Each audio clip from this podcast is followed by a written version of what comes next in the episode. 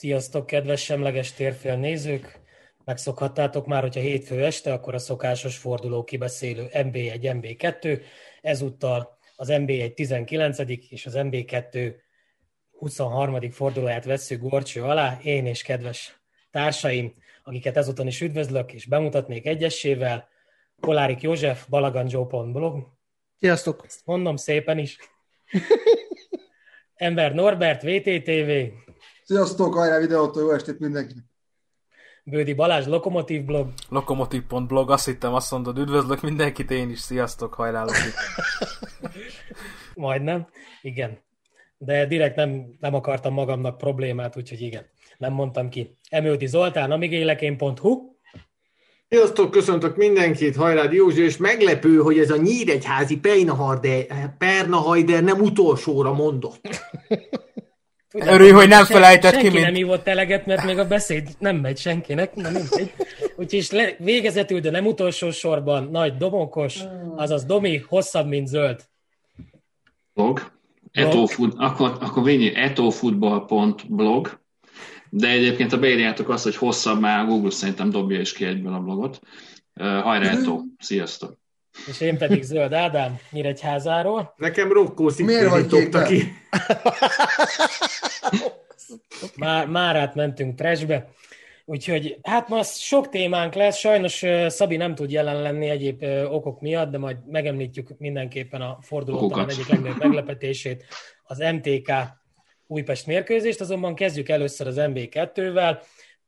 Kronológiai sorrendben Balázs kicsit bezavart, nagyon szemtelen módon, úgyhogy rögtön egy vasárnapi mérkőzéssel kezdünk, ami szintén nem feltétlenül mondható papírformának. Egy soroksár, Eto ef cé Győr egy null. Domi, hallgatunk téged, mit tapasztaltál, milyen mérkőzés volt ez?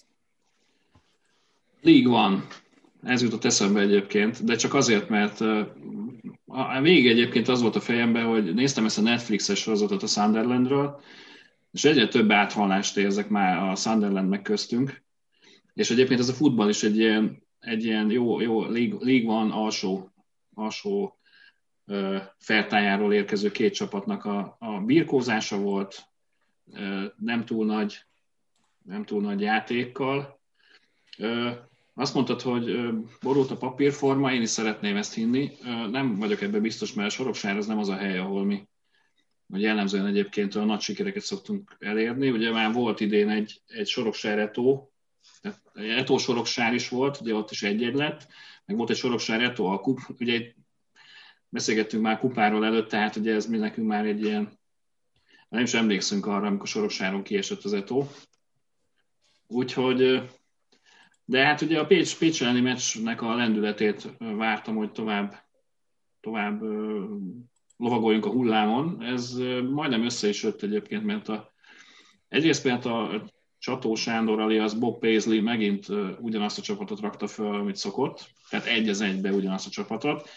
Szerintem neki most már egyik legnagyobb kihívás a, a, tehát a kispadon, tehát a kispad, kispadon variál, hogy, hogy a marha nagy keretünk van, ugye ezt már mondtam, a akadémiai csapat miatt, ugye van kiből hozni, és akkor mindig elviszünk egy, fél, egy egész csapatot még a kispadra, de a kezdő az marad. Most egyébként a cseré, cserékben is volt olyan, ami a múltkorira hajazott.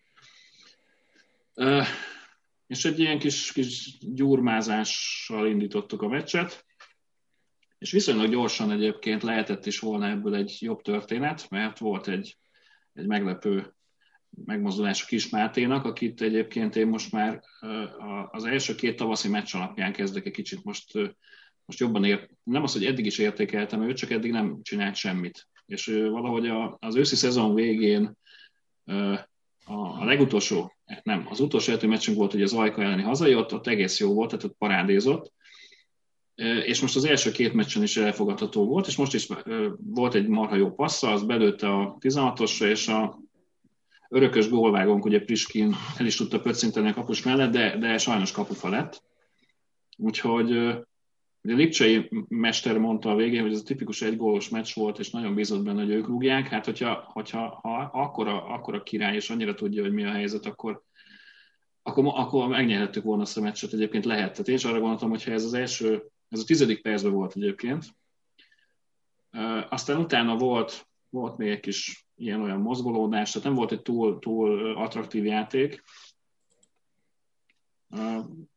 Be kell, hogy valljam, hogy egyébként a sorok sárjak se voltak rosszak, tehát ott azért sok, sok ilyen kis fiatal pernahajder van, és húzogattak ott rendesen a, a szerintem a Lipi nézett is egyszer-kétszer, hogy mi, mi a történet, de, de ezekben olyan túl sok veszély nem volt. Aztán a második félidőben a, a, ott, a, ott a, spor, a spori, ez a Cirkelbach nevű bíró volt, én, én határozottan emlékszem rá egyébként, hogy volt már egy olyan meccs Győrbe, és visszatérünk a League One-ra, hogy úgy vezette a meccset, hogy azt gondoltam, hogy ez egy ilyen angol ligából jött ide, mert, mert így nem nagyon fújogatott semmit. Tehát itt lehetett ott egy csomó mindent, amit egyébként normál körülmények között én is azt mondom, hogy tök fölösleges befújni, tehát nálunk van az, hogyha egy kisebb kontakt van, akkor, akkor fúj. Na most ő egyébként ezt olyan művészi szintre vitt a, a második félidőbe, hogy ide-oda volt egy, szerintem egy ilyen teljesen százas tizenegyes szituáció. Tehát először a soroksári srácot tarolta le valamelyik védőnk ott a tizenhatoson belül, utána ápolták vagy öt percig, és nem, nem az volt, hogy egy a labda először aztán baba, hanem, hanem szerintem egy babástól így eldarálta a fiatalember. Utána nem sokkal meg a Priskint, hát az teljesen jól lehetett látni egyébként, annyira pont-pont tök jó fejek voltak, a többi, többi játékos nagyon jó fej volt, mert olyan szinten nem takarták ki a jelentet, hogy, hogy bőven lehetett látni, hogy, hogy egy ilyen szöglet után ott, ott húzta, vonta, úgyhogy szegény Priskin ott három méterre kaputól így eltaknyolt, meg elestek együtt, de egyértelmű húzás volt, és akkor most vagy azért, mert, mert kompenzálni akart, vagy azért, mert, mert úgy, meg, meg komolyan gondolta, de egyébként ő belőle még ki is nézem, hogy ez komolyan gondolta, hogy ez nem volt tizenegyes. Úgyhogy ilyen szempontból igazságosan folytatódott a mérkőzés a nulla nullal. Olyan nagyon nagy helyzetek egyébként utána sem voltak, tehát nem, nem volt egy nagy történet. És ugye hát be, beütött a ménkű, ami egyébként azt kell, hogy mondjam, ebben a szezonban most már az első alkalom, bár érdekes módon szerintem ugye a futball igazságos, mindig azt mondjuk, hogy, hogy ide-oda azért, tehát egyrészt nyertünk is már meccset a végén, meg szereztünk is pontot a végén, de azért most elkezdtem így visszaemlékezni, hogy a, azért most már nem az első, hogy így nagyon a végén vesztünk. Tehát, tehát szerintem a mérleg az, az, az oda, tehát az ellenfelek felé fordul, és akkor itt, itt szeretnék átmenni kicsit ilyen személyeskedőbe. Abszolút nem a kenyerem. Ugye volt egy olyan csere, amit egyébként nem, pontosabban értem a cserét, ugye a, most, hogy a, eladtunk egy játékost ugye a Milánnak, ugye Kérkez Milos személyébe, ugye ez azt jelenti, hogy a, az ő pozíciójában, a balback pozícióban, ami eddig egy fixen betöltött hely volt, ott most megnyílt a lehetőség a többiek számára, és van egy pár nagyszerű labdarúgónk, aki ott képes futballozni, ugye Fejes András, Vári Barnabás, tehát csupa-csupa ilyen tinédzser, és most a Fejes lett, úgy látom, az első számú a, a csatónál, viszont Fejesnek ez a meccs ez nagyon nem, nem, nem ment, és önmagában azt a cserét, azt teljesen indokoltnak tartottam, hogy a, hogy a Fejest fogja le, tehát lehozta a Fejest. Szerintem egyébként azt tudatosan azért hozta le, mert bizonytalan volt, és mint mondtam, hogy volt egy-két ilyen zerge az ellenfélbe, tehát volt veszély abba, hogy ebből valami gond lesz. És akkor helyette behozta a Vári Barnabást, de nem posztra cserélt, hanem gyakorlatilag a Kovács Krisztiánt, aki ugye a jobbek, azt átvitte balbekbe, és akkor a, a, fej, és akkor a Vári lett a jobbek. Na most ez még önmagában nem lenne akkora probléma, viszont a gólunk előtt a, a Vári az olyan szintű flagmaságot mutatott, ugye eleve az egész meccs arról szólt, hogy, hogy, hogy ilyen két értelmes passz nem volt egymás után mondjuk három kivétellel, és hátul is rengeteg labdavesztés volt, és ebben a szituációban sikerült a Várinak körülbelül kétszer, tehát először labdát vesztett, ugye ez a tipikusan az idióta magyar futballista, a labdát vesztek, oké, okay, megpróbál korrigálni, megcsinálja, mert ugye ez akkora nagy kihívás egyébként az em bé kettőben különösen, hogy visszaszerezd a labdát. Majd ezek után halálelegánsan visszaadta az ellenfélnek a labdát, és ugye abból íveltek föl egy, egy, egy, egy keresztbe hosszúra, és akkor ott kolbászolta ellenfélnek a egyik ilyen idősebb spiller, ez a Gárdos nevű, akit én nem is figyeltem egyébként, én azt hittem csatát játszik, mert őt rúgták le a tizenegyes gyanúsnál is, meg ő rúgta a gólt, de hát ő jobb, jobb hátvédet játszott. Hátvéd volt. Jobb hátvédet játszott elvileg. A Sheffield United korábbi sztárja. Igen. Na, és egy újabb egy újabb kapcsolódási pont az angol ligához.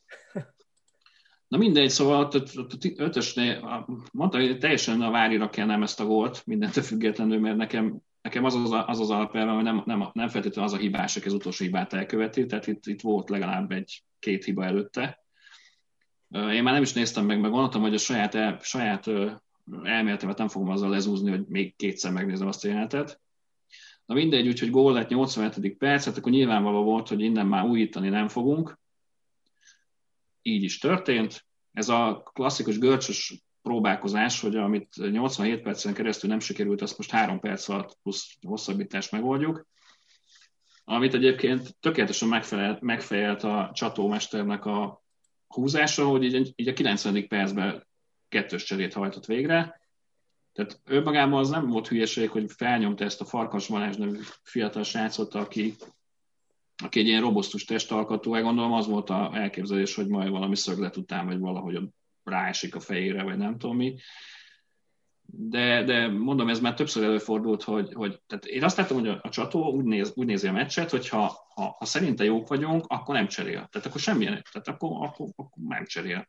Most itt, itt már szerintem egy ilyen kényszerhelyzet volt, hogy hát mégis van egy lehetőségünk még, akkor cseréljünk. A másik az most nem is tudom, hogy ki volt, de ennek teljesen ért. Az, az, ja, az a sip, azt hiszem a Sipos volt, az a, a, aki szintén egyébként úgy tudom, hogy azért gól, gól mert az középpályás, benne van a gól, de hát mire, mire először labdába értek, addigra már elmedett két és fél perc. Talán még egy szögletünk volt a végén, tehát semmi, semmi remény nem volt. Úgyhogy megint a hullámvasútnak most az alján, vagy, vagy visszatértünk az aljára, tehát valószínűleg a realitás az kb. Középen van. Úgyhogy a, a speaker itt nagy lelkes volt, amikor majdnem gólt rúgtunk a tizedik percbe, hogy amennyiben most nyernénk, akkor ugye, akkor, és ezen lamentált, hogy öt percen keresztül, hogy akkor, akkor előzzük a soroksárt. Nem előztük a soroksárt, tehát maradtunk szépen a kilencedik helyen, és várjuk ugye sokat, sokatok által megénekelt Dorogi Bányászt, mert mi hazai pályán remek gyepen fogunk velük játszani otthon, úgyhogy az sem lesz egy fáklyás menet, vagy nem tudom, mert ez egy ilyen kevés bunkerfoci lesz szerintem. És úgyhogy, úgyhogy majd kikérem a Nyíregyháza Dorogmesnek a videófelvételt, vagy megnézem a Fradi meccset, úgyhogy Józsi nagyon bízom benne, hogy egy kicsit megizzasztjátok ezeket a figurákat, és talán nem tudnak annyira rotálni. Tehát, tehát én, én, én egy, én egy hosszabbításos kupameccset szeretnék most így szerdán. Nekünk ez, ez segítene mindenképpen, mert azért alapvetően a kondinkkal nincs baj. Tehát, hogyha egy ilyen leharcolt csapat jön a Győrbe, azt, azt bedaráljuk. Főleg, hogyha egy ilyen azért, gyilkos meccs után vannak. Úgyhogy nagyjából ennyit a mi csodálatos történet. A videófelvételekre majd ráfűzöm én is a gondolatait a saját meccsem kapcsán. Akkor ez a hullámvasút az abszolút betudható annak, hogy tényleg egy ilyen abszolút fiatal csapat van, egy-két idősebbel kiegészítve, és ez, ez egy, ebben ennyi van. Hát nyilván betudható, hogyha azt veszük, hogy a fő hiba a forrás az a két öreg volt. Tehát én azt mondom, hogy a, a fiatal, tehát én, én amit nézek, meg látok, tehát gyakorlatilag a fiatal gyerekekbe olyan nagy kilengést nem látok. Tehát a, a fiatal gyerekek azok egy, egy átlagot hoznak, nem hoznak sajnos, tehát egy-kétszer talán kiugró, de átlag alatt itt fiatal szerintem ebben a szezonban nem produkált. Tehát itt az, az, a, az a koncepció, hogy most uh, ugye van a, az idősebb váz, és akkor a többiek, ez egyébként működik, és hogyha azt mondom, hogy a, és a most ugye a főváz, tehát a Priskin, Lipták, az, az, az is azért, tehát ott nekik sem volt gyenge meccsük. A Priskinnek gyenge meccse az volt, amikor kiállította magát, és ott négyszer nem játszhatott, tehát ő, neki négy gyenge meccse volt, amit nem játszott. Ö, ö, meg a Kismáté is most már kezd följönni, csak ugye van még, azért muszáj még a keretben lenni egy-két ilyen fix pontnak gondoltnak, mint a Fejes meg a Vári, de, de ők, ők nem tudom. Úgyhogy most, most ugye ezt a vonalat erősítve, ugye három új igazolásunk van. Ö, ugye amikor hétfőn beszéltünk egy hete, akkor még csak a az a Sipos Zoltán, a, a, az nem is tudom, az, nem is tudom honnan indult valamikor, de most ugye leigazoltuk a Horváth Olivért, aki legutóbb a Haladásnál volt, de ő ilyen, hú, ez nagy, nagy izé karrier, tehát ő Ajaxból pé es vé-be, tehát ő elmondhatja magáról, hogy az Ajaxból a pé es vé-be igazolt annó, aztán hazajött ő is, tehát ezt, ezt nem, föl nem tudom fogni egy fiatalnak, mi a perspektíve ebbe, szakmailag nyilván másból lehet, hogy el tudom képzelni. És a legújabb atomcsapásunk ugye, hogy az Egerszegi Tamást igazoltuk, És ezeket én úgy tudom, tehát a, a két utóbbi, ők, ők, ők, őket leigazoltuk. Ugye Sipos az kölcsönben van, de az egerszegi, meg a, meg a Horváth Olivért azt leigazoltuk. Mondjuk az egerszegivel egy ilyen jó kis dílt kötöttünk, mert szerintem tehát neki fél plusz egy éves szerződést ajánlott a klub ilyen nagy vonalon. Már ott volt a padon, tehát most azt mondom egyébként, hogy visszatérve a meccs folyására, hogy a, ez, a, ez a fejes helyett egy szélsővédőnek bejöhetett volna ő is. Tehát, mondjuk nem tudom, igazából nem értem, mert mindig az új, újonnan igazoltakat leültetik a padra egyből, tehát ilyen napon azt gondolom, akit leültetnek a padra, az, az bejöhet. Tehát, ők, tehát úgy, már úgy értem, nyilván bejöhet, ha nem hagytuk otthon az igazolást, de, de, de hogy a stáb is úgy gondolja, hogyha szükség van rá, bejöhet. De inkább a meccs hiánya a küzdő. És egyébként most, most már hadd legyek, ha már teljesen személyt vagyok, hogy én nekem úgy tűnt egyébként, hogy nekem a Várinak, mint hogyha még súlyfelesleges lenne egy pici most. Úgyhogy na, nem bántom már tovább, mert olyan leszek, mint Nézi. Tehát rászállok valakire, és akkor nem eresztem. Addig kifacsarom belőle az utolsó ízét is. Úgyhogy igen, tehát a hullámvölgy az szerintem nem, nem ettől van, hanem egy ilyen más. Nem tudom megmondani, hogy mitől. Domi, egy, egy intellektuális pitbull vagy, tehát tényleg nem ereszted. Mm. Még véletlenül se. Tehát tényleg én, én mondjuk igazából szépen haladva a kronológiai sorrendben, tényleg az, az, nekem az volt az első gondolatom, hogy ez a Kismátéra nem nagy ez a pozíció, ez a karmesteri titulus, jó korábbi U húszas bronzérmes csoda. De, de az egyébként. Hát igazából nem karmesterő, tehát az a baj, hogy, hogy, hogy nyilván ő, ő van ebben a pozícióban, nagyon a keretben nincs is más. Pontosabban én, én azt mondanám, hogy ott van egy Vitális Milán nevű fiatal gyerek, akit már itt a helyi, helyi drukkerek is ugye mondják, tehát már, már ilyen poén volt, hogy ugye most nagy boldogan bejelentette a klub, hogy szerződést hosszabbítottunk vele, érték, stb. Stb. Ugye ő a haladás elleni Covid meccsünkön tavaly ott ő rúgtott egy marha nagy gólt, de, és mondták is, hogy, hogy lehet, hogy neki a szerződésre ez volt egy gól. De egy gólt rúgjál, aztán ennyi volt, szevasz, mi fizetjük az izért, de most is, tehát most sem merült föl, hogy ő, ő bekerüljön. Tehát a padon ott üldögél, tehát lenne egy ilyen potenciális, nyilván nem egy olyan rutinos, de, de, de én látok benne tüz, tüzet, tehát ő, ő lehetne.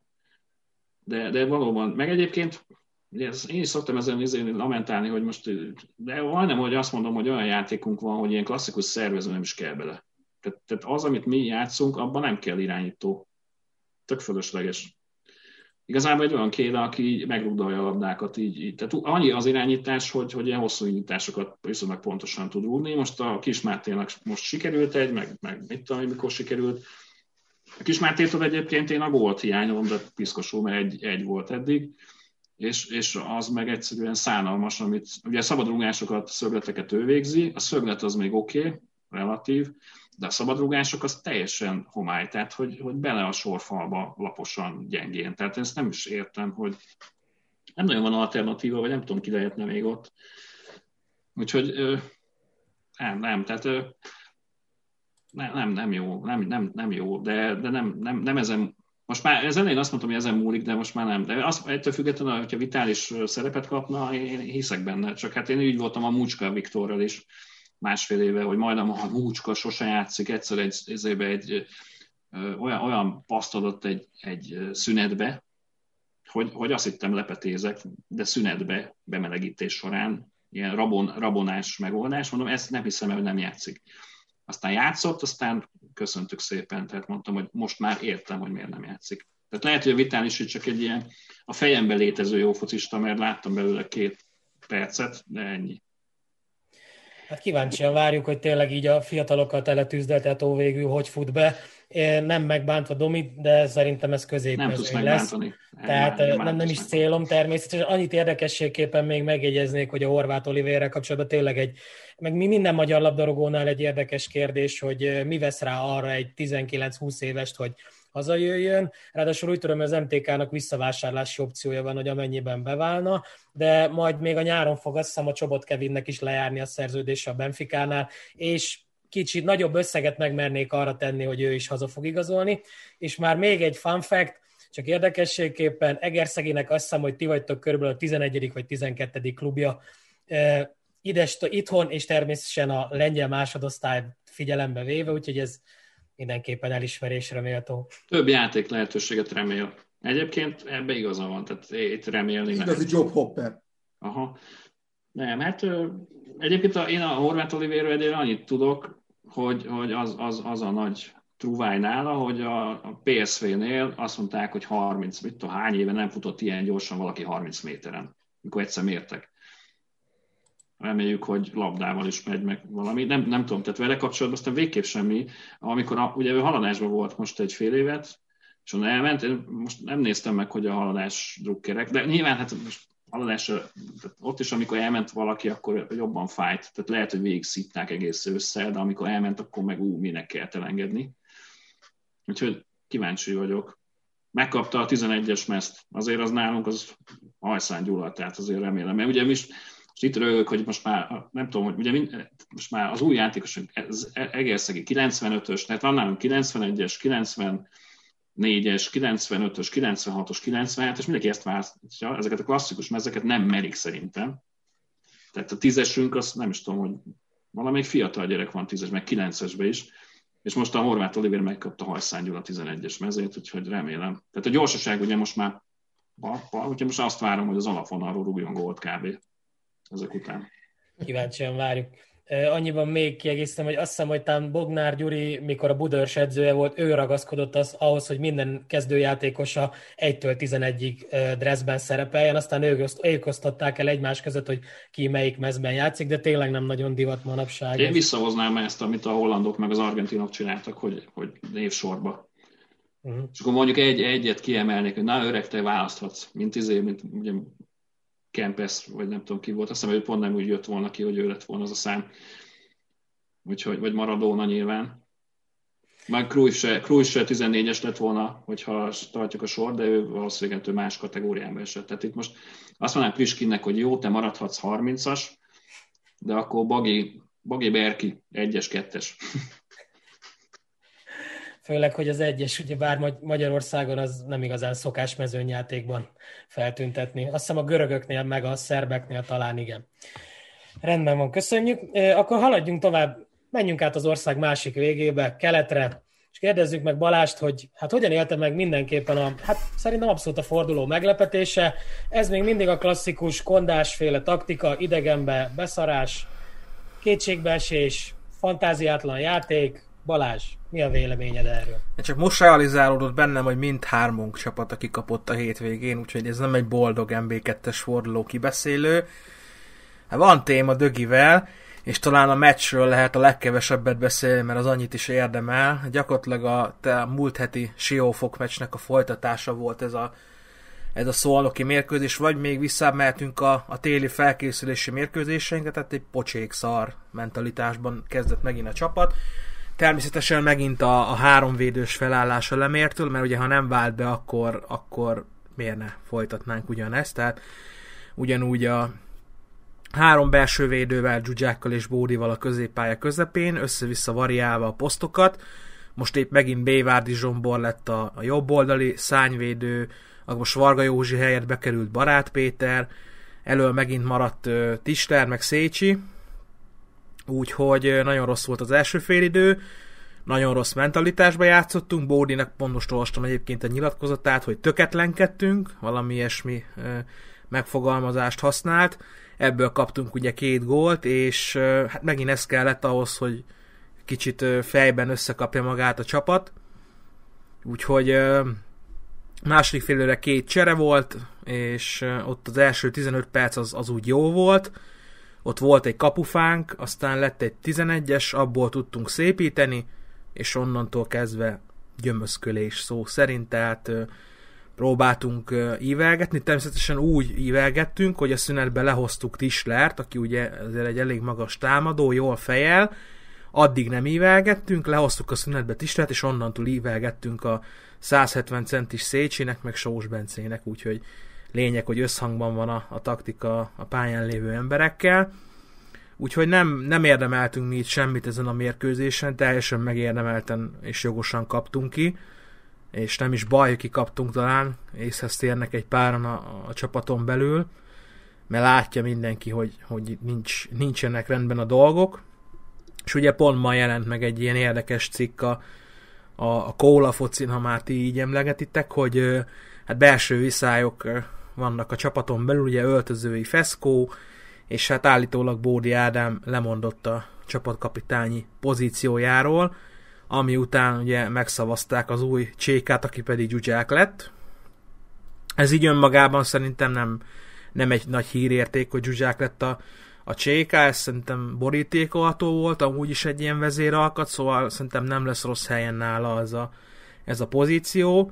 Kérdés ugye, hogy ez, ez most akkor miért és hogyan zajlott le, ugye erről nyilván hivatalos infó nincs, tehát ez a, ez a pletyka jellegű ö, cikk ö, terjed, aztán majd látjuk nyilván a, akár a szerdai kupameccsen, vagy majd a Gyirmót elleni bajnokin, hogyha már tényleg nem Bódin lesz a, a csékászalag, ha Bódi egyáltalán a pályán lesz, mert én most már ezek után nem tartom kizártnak azt sem, hogy személyi változások is lesznek a csapaton belül, egyesek kikerülhetnek a, a keretből, meg a kezdőcsapatból.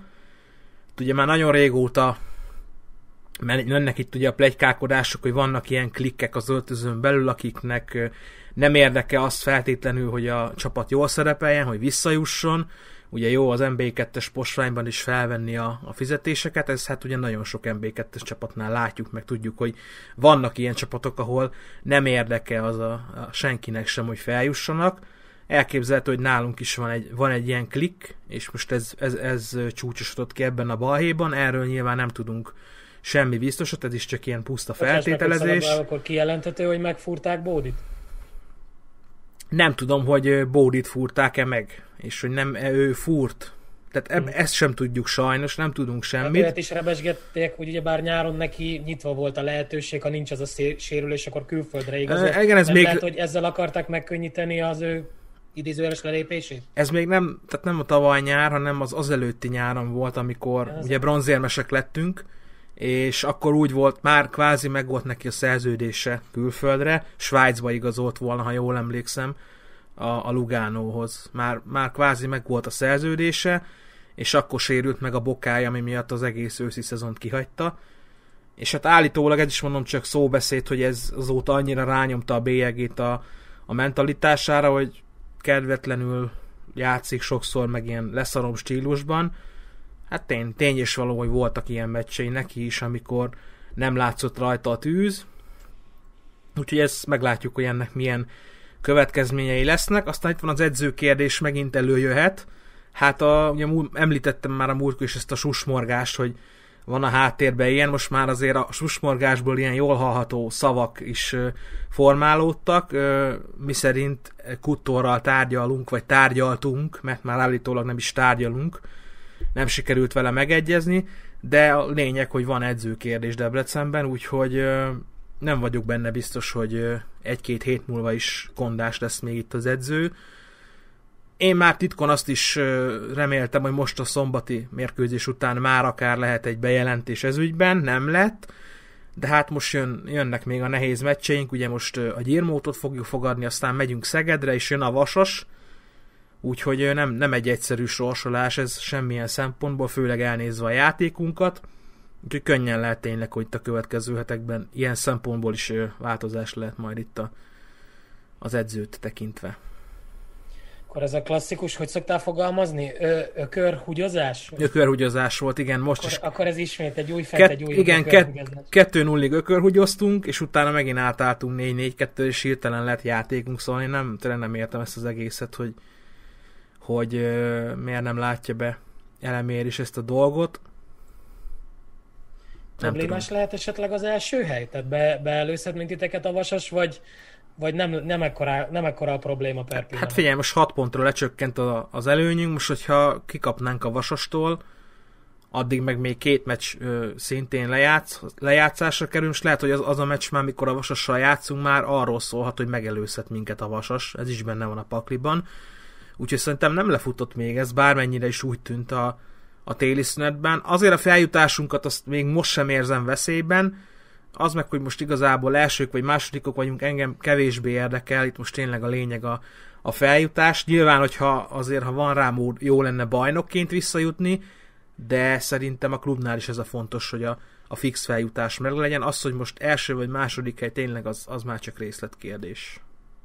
Gondolom olvastad Kondás Elemér nyilatkozatát, aki hát majdnem, hogy teljesen meg volt lepődve, mert nem ezt várt a csapatától. Uh, igen, meg is keresném, mert uh, meglepően őszintén nyilatkozat volt, és nem, nem rával. Tehát itt nagyon odamondott a, a csapatnak az első félidei Lehet ez már, játékára. Ez már az a bizonyos hattyudal? Tehát, hogy már minden mindegy? Már hát nem, nem, nem tudom, mert voltak neki régen is ilyen ö, nyilatkozatai. Fel is olvasom, adtunk egy félidőnyi előnyt az ellenfélnek, a csapat teljesítményét nullára értékelem az első játék részben. A Szolnok fölénk nőtt, így két gólt is tudott szerezni, a folytatásban már csúsztak, másztak a játékosok, és ott voltunk a hazai kapu előtt, de már az első perctől ezt kellett volna csinálni. Jó, hát igen, ott voltunk a kapu előtt, de hát olyan nagy helyzeteink nem voltak azért, hogy most itt erre ezt lehessen mondani, hogy úristen, nem jól sáfárkodtunk, ez ugye a kedvenc szólásmondásra, ez a sáfárkodás Elemérnek, igen. De azért ez mindenképpen beszédes, hogy tíz perc alatt jött az a két bekapott gól, és ráadásul egy olyan ellenféltől, aki hát nem éppen a góllövéseiről híres. Tehát azért ők szó szerint sáfárkodnak a belőtt gólok számával. Tehát meg a döntetlen a királyok. Gól. Igen, tehát pont néztük a meccsről, hogy a utolsó nyolc meccsükön hat döntetlen volt a, a Szolnoknak, és ráadásul két ilyen idézőjelben mém játékos lőtte a gólt, ugye Roxin, akiről már régebben is előjött így a neve, meg a másik a Tisza Kálmán, aki már majd kétszáz éves, és még mindig bőszen focizik a, a Szolnoknál. Várjál, szerintem ő annyira nem idős. Hát dehogy nem. Itt kétszáz év? Biztos. Biztos.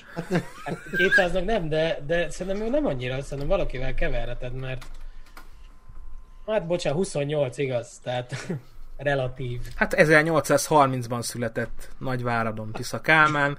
Azért mondom, hogy már majdnem kétszáz éves. Most esetlen, bocs, bocs, bocs, bocs. Azért mondtam, hogy mém játékos van, így ősszel is előjött a neve egy ilyen em bé kettes forduló kibeszélőnél. Igen, viszont azt hiszem, hogy Roxy nálatok is azért pallérozott, vagy ha nem is nálatok létavértesen, a klasszikus régi létavértes, aki, hát még, még mi Szabolcsból is ismerjük a híres létavértesi nevelőegyesületet azért. Ez nekem új egyébként, azt nem tudtam, hogy ő, ő mm. megfordult nálunk. De nem, nem egyébként kevered. Szol, ős szolnoki, és volt Győrben. Igen, igen. Vasasnál meg Nyíregyén, meg Nyíregyén, igen. Tehát. Nálunk lett uh, csatárból hátvéd. A, ő mindig ilyen szélső volt, tehát szerintem neki oly mindegy. Hát egyébként valóban. Hát figyelj, mert Balázs viszont adatbank szerint nem, tehát ő jól tudtam. Igen? kétezer-hattól uh, kétezer-tízig nálatok nevelkedett. Na, ez nekem akkor új. Ez nátok volt az a sztori, hogy a létavértest elfelejtették belevezni a bajnokságba? Igen. Hát tudni kell, hogy a léta volt nekünk annó a, ugyanaz a fiók csapatunk, kvázi, mint most ugye a Deac. Igen. És ugyanez volt a cél, hogy fölvigyék az em bé kettőbe. És Szimának ugye létavértesi, tehát ezért volt kötődésünk a, a létához. És ö, odavitték ugye Zorán Spissekot edzőnek az em bé háromba. Elég jól meg is erősítették akkor a csapatot, és simán fel is jutottak. És nem adták be a licenszet, úgyhogy ott azt keményen megtorolták, és akkor meg is szakadt a, a kapcsolat velük, és utána csődbe is ment, a klub meg is szűnt. Pedig azt megelőzően én gyerekkoromban emlékszek, egy stabil em bé hármas, és egy egész jó kis csapat volt létavértesen mindig, tehát na de ez már a dicső múlt. Foglalkozunk egy picit a nem olyan dicső jelennel. Várjál, még egy picit ö, olvasom itt a cseten a kérdéseket. Ö, Kérdezik, hogy ki ez az új igazolás, Benne Ádám, nem ő, ő nem új igazolás, ő a utánpótlásból került fel, profi szerződést kapott. El tudnám-e képzelni Bódogot? Nem. Nem tudnám elképzelni, pontosan azért, mert ugyanígy járna, mint más csapatoknál járt, Kispesten, Diósgyőrben. Ez a közeg, ez nem, nem neki való, én úgy gondolom. És ezúton köszönjük meg Nebuló nyolcvankilencnek az ötven eurós domént, hát uraim, dőzsölünk. Hétvégén dőzsölünk. Majd, ha egyszer hozzáférünk. Majd edzőre költjük. Debrecenben. Norbi megrakja nekünk egy tuti másfeles mixre. Egy...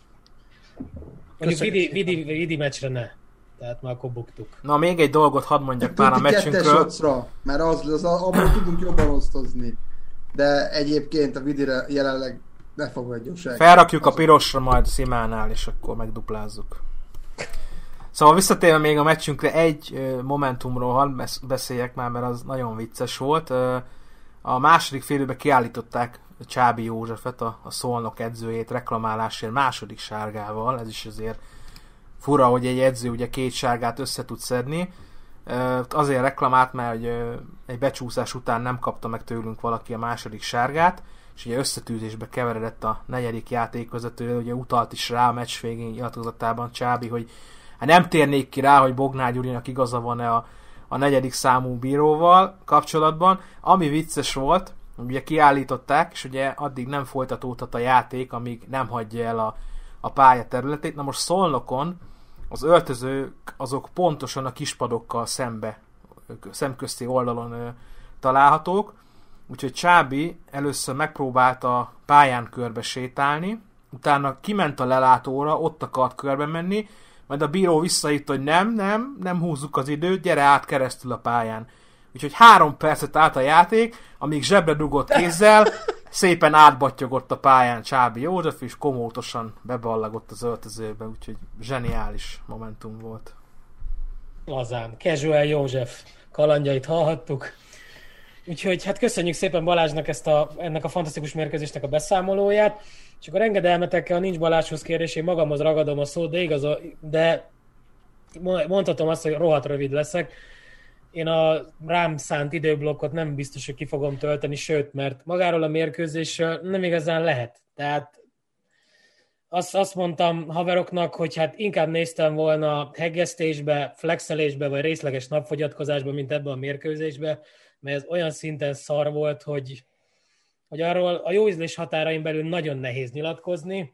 Ugye bármi hétvégén a Dorogot fogadtuk, aki egész jól elkapta a rajtot, a nem túl acélos Deacot verte kettő egyre, mi pedig az első fordulóban egy nagyon fantasztikus nulla nullát játszottunk. Hát természetesen a mérkőzés előtt szavatkozott az edző, hogy hát a héten úgy felkészültünk, minden az edzésen patika pontossággal zajlott, és hát most szétkapjuk a Dorogot, ahogy azt kell, bár a pálya az, az, az esetleg hátráltató tényező lehet. Igen, hát szerintem mindenki, aki ismeri a magyar közeget, azt tudja, hogy Dorogon azért hát hagy némi kívánnivalót maga után a pályának a minősége. Néha meg is lepődök, hogy ilyen talajon lehet em bé kettőben játszani, de nem lehet a mérkőzés vagy, a, vagy az eredményt a, a pályának a talajára fogni, én azt gondolom. Ugyanis egy borzalmas elképzelés nélküli mérkőzést játszottunk, tehát leginkább az volt, hogy így az első fél időben a Dorog várta, hogy támadjunk, ez minket olyannyira meglepett, hogy nem tudtunk magunkkal mit kezdeni, aztán ez abban tetőzött ki, hogy a negyvenedik percnél elengedtük az első kapura lövésünket, huszonhét méterről, és hát ilyen jó nyolc-tíz méterre ment mellé-fölé. Tehát igazából sziporkáztak a támadások.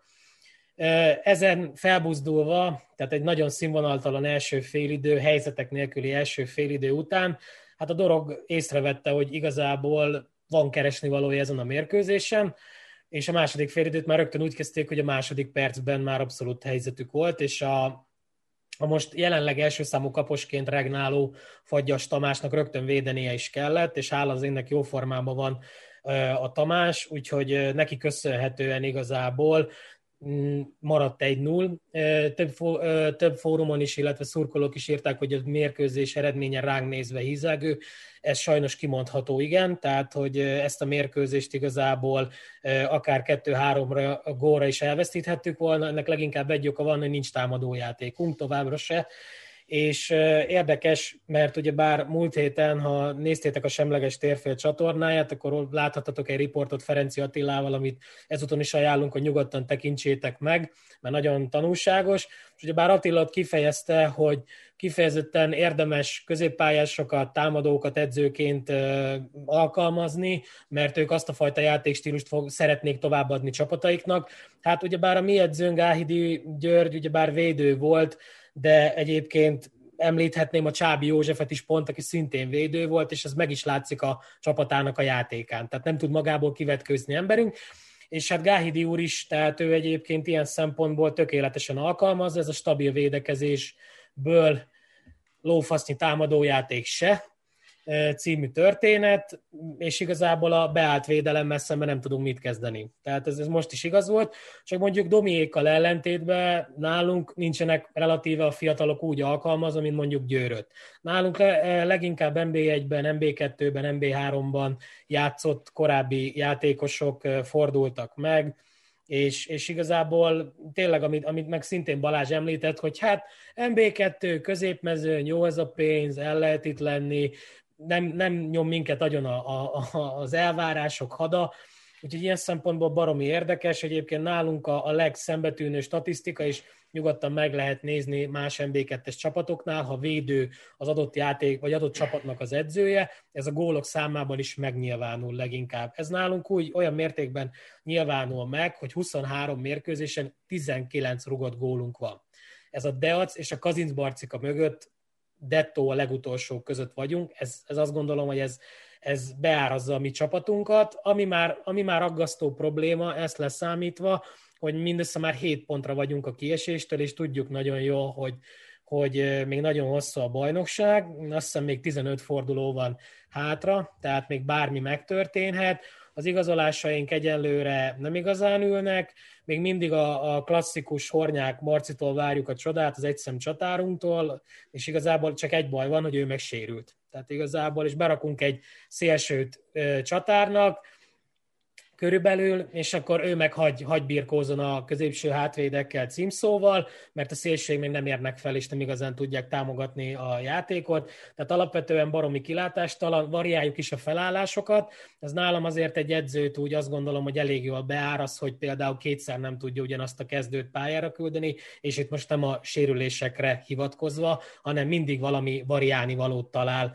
benne. Nálunk voltak az ősszel egy-két stabil teljesítmény, például a, a far Farkas Aurél, aki egy, azt gondolom, hogy en bé kettő, de még talán en bé egy szintet is megüt, egy relatíve olyan védekező középpályás, aki nem csak megszerzi a labdákat, hanem meg is tudja azokat pontosan játszani. Persze nem egy Pirló szinten természetesen, de, de azt gondolom, hogy akár egy ilyen öt-tíz méteres távolságban jól tud osztogatni, és amellett baromi lelkes, hát ő most olyan mázlista volt, hogy rögtön mióta elkezdődött a a tavaszi szezon, azóta a kispadon találja magát, és helyette az új szerzemények játszanak.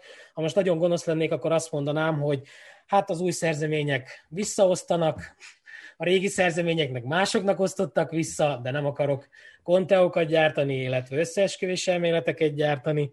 Úgyhogy igazából elmondható, hogy a játékunk kilátástalan, és mondjuk, mivel már nálunk körülbelül ez egy ilyen öt-hat éve zajlik ez a, ez a fajta tudatos leépítés a, a klubvezetés részéről, már nem tudok úgy effektíve ezekre reagálni, mint mondjuk Norbi, aki minden elismerésem az övé, mert ha az ő helyzetében lennék, ugyanígy reagálnék rá körülbelül, de én már megszoktam sajnos ezt a, ezt a nihilt, de, de, de ez azért valljuk be nem egy kellemes történet, úgyhogy sajnos tényleg kilátástalan, én azt gondolom, annyi pozitívum van, hogy kevés gólt kapunk, relatíve ott viszont az élmezőnyben vagyunk, de a játék az élvezhetetlen. Tehát, tehát egyszerűen tényleg Nyíregyházán azért elmondható, hogyha en bé egy van, és mellé relatíve támadó futball, vagy akár en bé kettő is támadó futball van, azért három-négy, még akár ötezer ember is kijön. Sőt, igazából minden szezonnak úgy indulunk neki, hogy az nyitó fordulókban mindig, az első két-három fordulóban mindig kétezer-ötszáz, háromezer, négyezer szurkoló van, de már, nyíregy, már a szurkolók is igazából feladták a reményt, mert ez borzalom.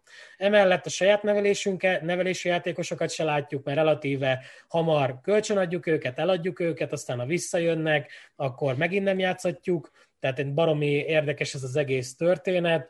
Nem igazán látom az előrelépést, arra fogja, fogja a mi esetünkben a klubvezetés, hogy az infrastruktúra az agyon el van maradva. Az tény, hogy Nyíregyházán jelenleg két műfüves, két nagyméretű műfüves pálya és két nagyméretű füves pályán tud trenírozódni az egész akadémia, illetve a nagy csapat is ezeket a pályákat használja, és ebben igaz nincs benne a centerpálya, de a centerpálya is pocsék állapotban van. Elvileg nyáron fog elkészülni az új edzőközpont, hát kíváncsian várom, illetve ha minden jól megy, akkor a stadion építkezés is lassan el fog indulni.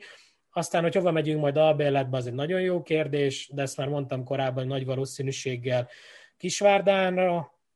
Meglátjuk, annyi még nálunk sok mindent elmond, de, de hogyha visszanézitek a korábbi műsorokat, akár egy Elbert Gáborral, aki nálunk volt szakmai tanácsadó, az szintén sokat elmond a jelenlegi klubvezetésről, és nem csak Nyíregyházán, hanem azt gondolom a magyar fociban is, hogy nincsenek hozzáértő tulajdonosok, nincsenek hozzáértő csapatvezetők, legyen a sportigazgató, szakmaigazgató, bárki.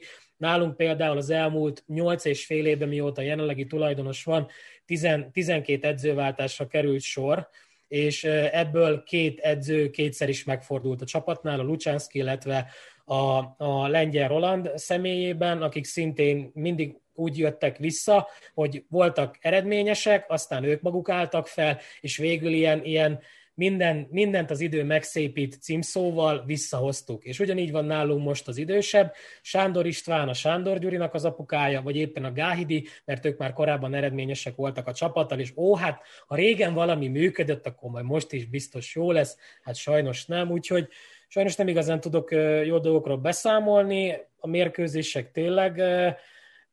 Majdnem a, le, majdnem a nézhetetlen kategóriát súrolják, én elfogultságból nézem, hétvégén fogadunk egy Deacot, hát őket talán még megverjük. Úgyhogy így, így dióhéjban ennyi. Jött hozzá egy kérdés, hogy Szokollal mi a helyzet, hogy játszik-e? Hogy megy Szokol neki? Játszik, hát sose volt egy gyors vonat, ráadásul még az elmúlt két évben tett egy svájci negyedosztályú, illetve egy en bé hármas kitérőt. Nem ő a leggyengébb, én azt gondolom, de, de már ő se lesz gyorsabb. Hát en bé kettőben még el van. Úgyhogy tényleg túl sok, ö, szokták mondani, rosszat nem mondjak, vagy hát ha jó, jót nem tudok mondani, akkor rosszat meg minek. Úgyhogy én azt mondom, hogy fussunk át gyorsan az en bé kettő további eredményein, és onnantól fogva pedig akkor lépjünk tovább. A felvezetőben rosszul beharangozott nem tizenkilencedik, hanem huszadik forduló en bé egyes kibeszélőjére. Nos, hát akkor nézzük, hogy milyen mérkőzések voltak még az en bé kettőben, a huszonharmadik fordulóban. Ugyebár kezdődött egy igencsak meglepetésszerű Szolnok Debrecen kettő egy-jel. Utána folytatódott egy Deac Siófok egy öt. Hát úgy látszik, hogy a Waltner Robert, mint volt támadó, összejön a támadó foci nagy nehezen Siófokon. A Deac egyre reménytelenebb helyzetben van. Nyilván igen, ez, amúgy erről a meccsről röviden annyit, hogy igen? Nem volt ennyi különbség a két csapat között. Nem láttam, csak egy nagyon kevés részletet belőle, pont a végét, amikor tán ott kettőt is vágott a Siófokhoz. Szóval ez egy szorosabb mérkőzés volt ennél. Ezt még Waltner is elismerte a nyilatkozatában, hogy nem volt ennyi a két csapat között.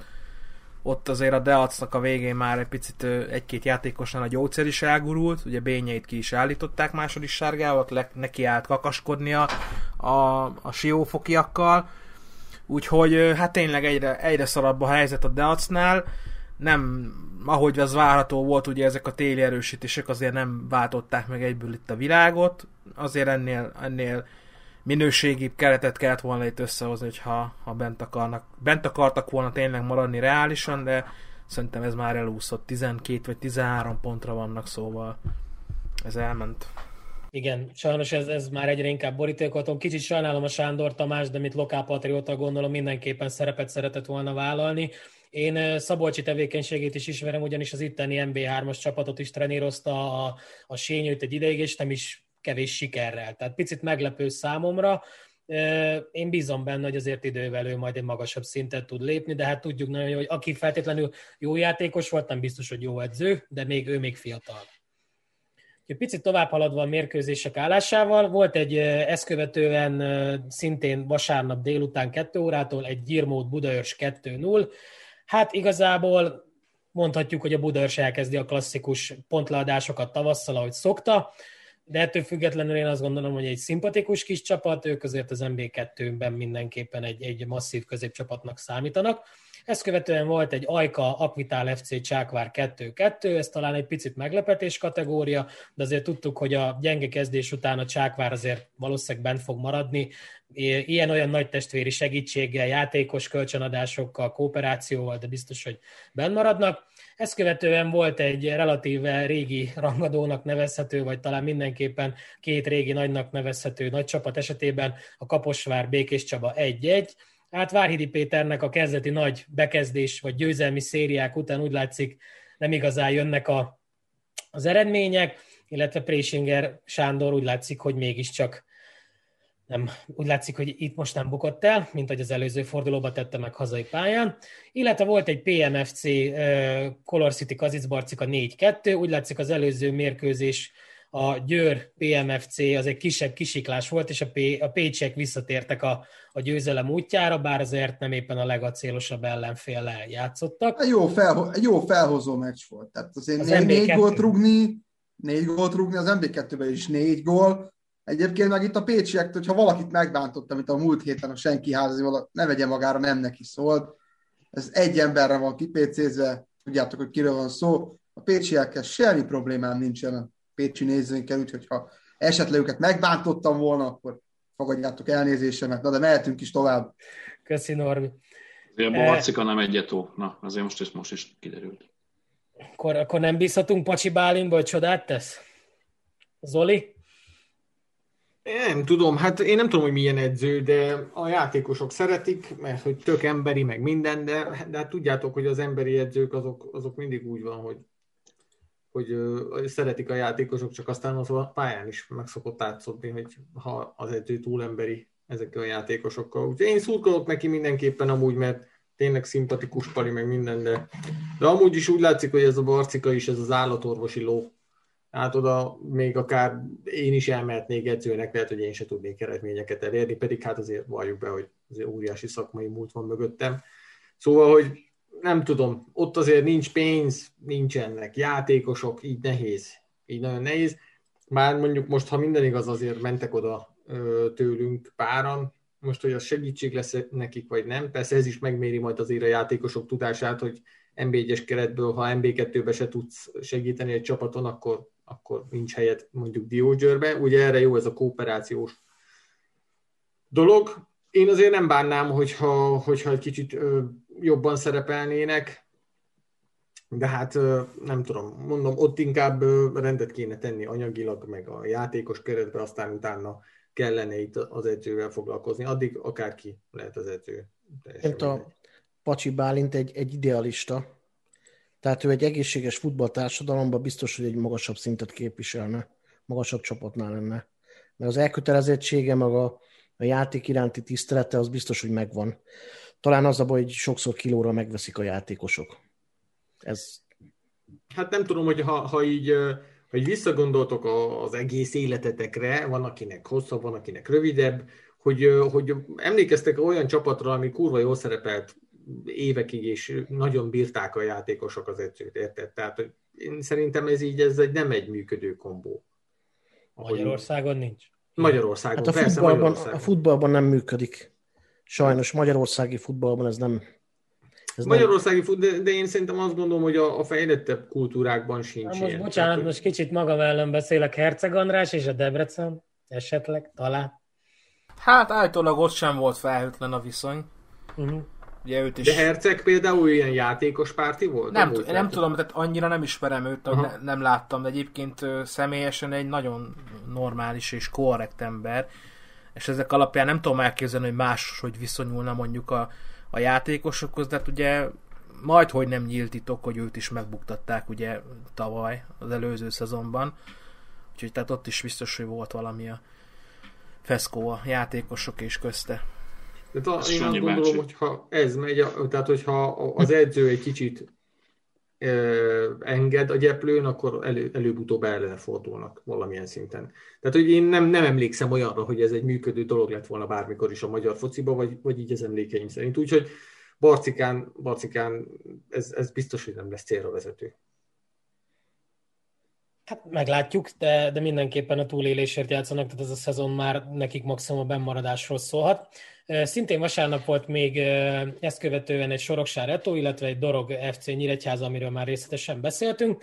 Szintén délután volt vasárnap egy Szeged-Csanád Grosics Akadémia, Szombathelyi Haladás egy kettő. Nekem ez picit meglepetés olyan szempontból, hogy, hogy úgy látszik, hogy Vukmir, Dragan Vukmirnak egyelőre nem jön be ez a szegedi kaland, bár nem rossz csapatnak tartottuk sose a Haladást, illetve Mátyus János tevékenységét, egy egységes csapat, de úgy látszik, hogy hát Vukmirral nem jönnek össze a számításai Kapicsnak. Nem tudom, hogy nektek erről mi a véleményetek. Ha most véleményt mondok, akkor nagyon meg fognak, nagyon meg fognak szidni a, a Bookmead-ral kapcsolatban. Akkor menjünk tovább. Ott is nem edző problémák vannak Szegeden, mm. hanem magasabb szinten vannak gondok. Hát, én, én csak ezt hallottam, mint legendárium, hogy nem véletlenül került be oda a zöld szín a csapatszínek közé, tehát alapvetően egy, igen, egy igen. kék-fekete csapathoz, mint tradicionális szegedi csapat. Hát ott a, ott a legnagyobb vezető, az kicsit máshova szimpatizál, ha hihetünk a legendáknak. A Kápics? Gyerekek, nem, közben én még egy... nagyobbra gondolok, aki... Ja, oké, okay, persze. Jött egy komment, aki a legnagyobb meg, embernek kell... felel. Oké, okay, oké. Okay. Be kell olvasni, Verebes Győrben negyven éve. Ilyen volt, azt mondják. Hát Ilyen ki? volt, Domi? Hát jó, jó kapcsolata volt a játékosokkal, tehát szerintem ő, ő ilyen játékos párti edző volt, de hát ugye most... De nem gondolom, hogy olyan ratizós volt. Tehát azért itt, itt, itt, itt két, két dologról beszélünk, hogy, hogy jó fej volt, meg értette a játékosoknak a nyelvét, meg az, hogy mennyire volt bratizós. Azért szerintem ő, ő így megtartotta a távolságot. Most ugye nyilván negyven éve mások voltak a, úgy általában Magyarország, és én úgy emlékszem, hogy ő, ugye, például ő alapvetően magázta, meg el is várt, hogy magázzák a játékosok. Ez, ez, ez lehet műmáját, lehet, nem is nem, apám is a, a magázta az a saját anyját, tehát azért az, mondjuk az nem negyven éve volt, hanem hatvan éve, de, de kétségtelen, hogy ő azért az emberi edzők közé tartozott, és hogyha azt, hogyha, ha ezt vesszük szintnek, de ilyen meg azért csak volt még egy-kettő. Tehát a, ugye érdekes, mert pont ugye Verebes nem volt, hát pontosan jó, nem volt olyan általában rossz futballista, de olyan nagy karriert nem futott be, tehát igazából azért értette a, a játékosnak a lélektanát, tehát ugye játékosoknak a lélektanához volt egy kis affinitása, úgyhogy igen. Hát, ha valaki, negyven éve volt basszus. Ha valaki ismerte személyesen, én ismertem a Józsibát személyesen, az, tehát nem az, tehát ő a magázódás, ezt pont ezt akartam mondani, hogy magázódás mindenkivel, és a tiszteletet nagyon-nagyon elvárta, de adott is. Tehát ő nem alázott meg játékost soha. Volt, a, tehát volt olyan, hogy valakit lecserélt, és volt ebből vita, de meg nem alázott senkit szándékosan, és egy borzasztó komoly motivátor volt egyébként. Azon kívül jó innovátor, ráérzető, nem igazán tanult edző volt, hanem ráérzett erre a totális futball jellegű dologra, de az biztos, hogy tehát nagyon-nagyon elvárta, nagyon elvárta a tiszteletet, de mondom adott is, és nem volt bratizós. Abszolút. Tehát természetesen egyszer Pócikot így lekapta az első fél időben, tehát volt, volt simán, tehát ő mint irányító középpályás, mert szar volt. És akkor volt duzzogás nyilván, de szerintem jó, mondjuk nem mindenki volt agytörözt abban a csapatban, de, de, de azért úgy nagyjából megértették. Tehát lehet, hogy nyilván rövid távon, tehát ott ment a Morci, de, de aztán utána szerintem ők is látták, hogy mi van, és, és ha, viszont, ha viszont jó voltál, akkor meg tényleg fölrakott a polc legtetejére. Horváth Ágoston említette Mátyus Jánost, hát én Nyíregyházáról tudom, hogy hát Mátyus azért inkább a játékos párti edzők közé tartozik, de hát keringtek különböző legendák, amikor ő Nyíregyházán volt, hogy, hogy akkor ott miként ütötte el a, a köztes időt. Nem tudom, ezek mennyire igazak, vagy mennyire nem. Józsi is azért valamennyire ismeri a Jánost. Én inkább úgy vagyok vele, hogy régen is voltak csibészek, mai labdarúgásban is vannak, és megmondom őszintén, én leszarom, ha mind a tizenegy játékos, vagy az edző tök másnaposan, vagy részegen játszik, csak nyerjünk. Meg nem akármilyen focival. Most mondhatnánk a Váci Zoli történetét. Tudom, nem sportemberekhez méltó magatartás, nem profizmus, de én akkor is szerettem az ilyen régi csibészeket. Úgyhogy, és akkor hát ne feledkezzünk meg a, a forduló zárómérkőzéséről, Vasas-Szent Lőrinc három null, azért azt tegyük hozzá, hogy közel negyven percig a Vasas emberelőnyben játszott, de valószínűleg így is meg lett volna a mérkőzés, úgyhogy vártnál simább lett. Annyi pozitívumot mondanék a, a Szlukáék esetében, ugyebár a, a Marian Szluká volt pápajátékos, a Szent Lőrincnek az edzője, hogy ők is az a, az a csizmadiák, csizmadiáékhoz hasonlóan nyílt bátran felvállalják a támadójátékot, olykor-olykor ezáltal beleszaladnak a késbe, de ettől függetlenül azt gondolom, hogy ez mindenképpen ez lenne a jövő a magyar foci tekintetében, de mondom, ez csak az én véleményem.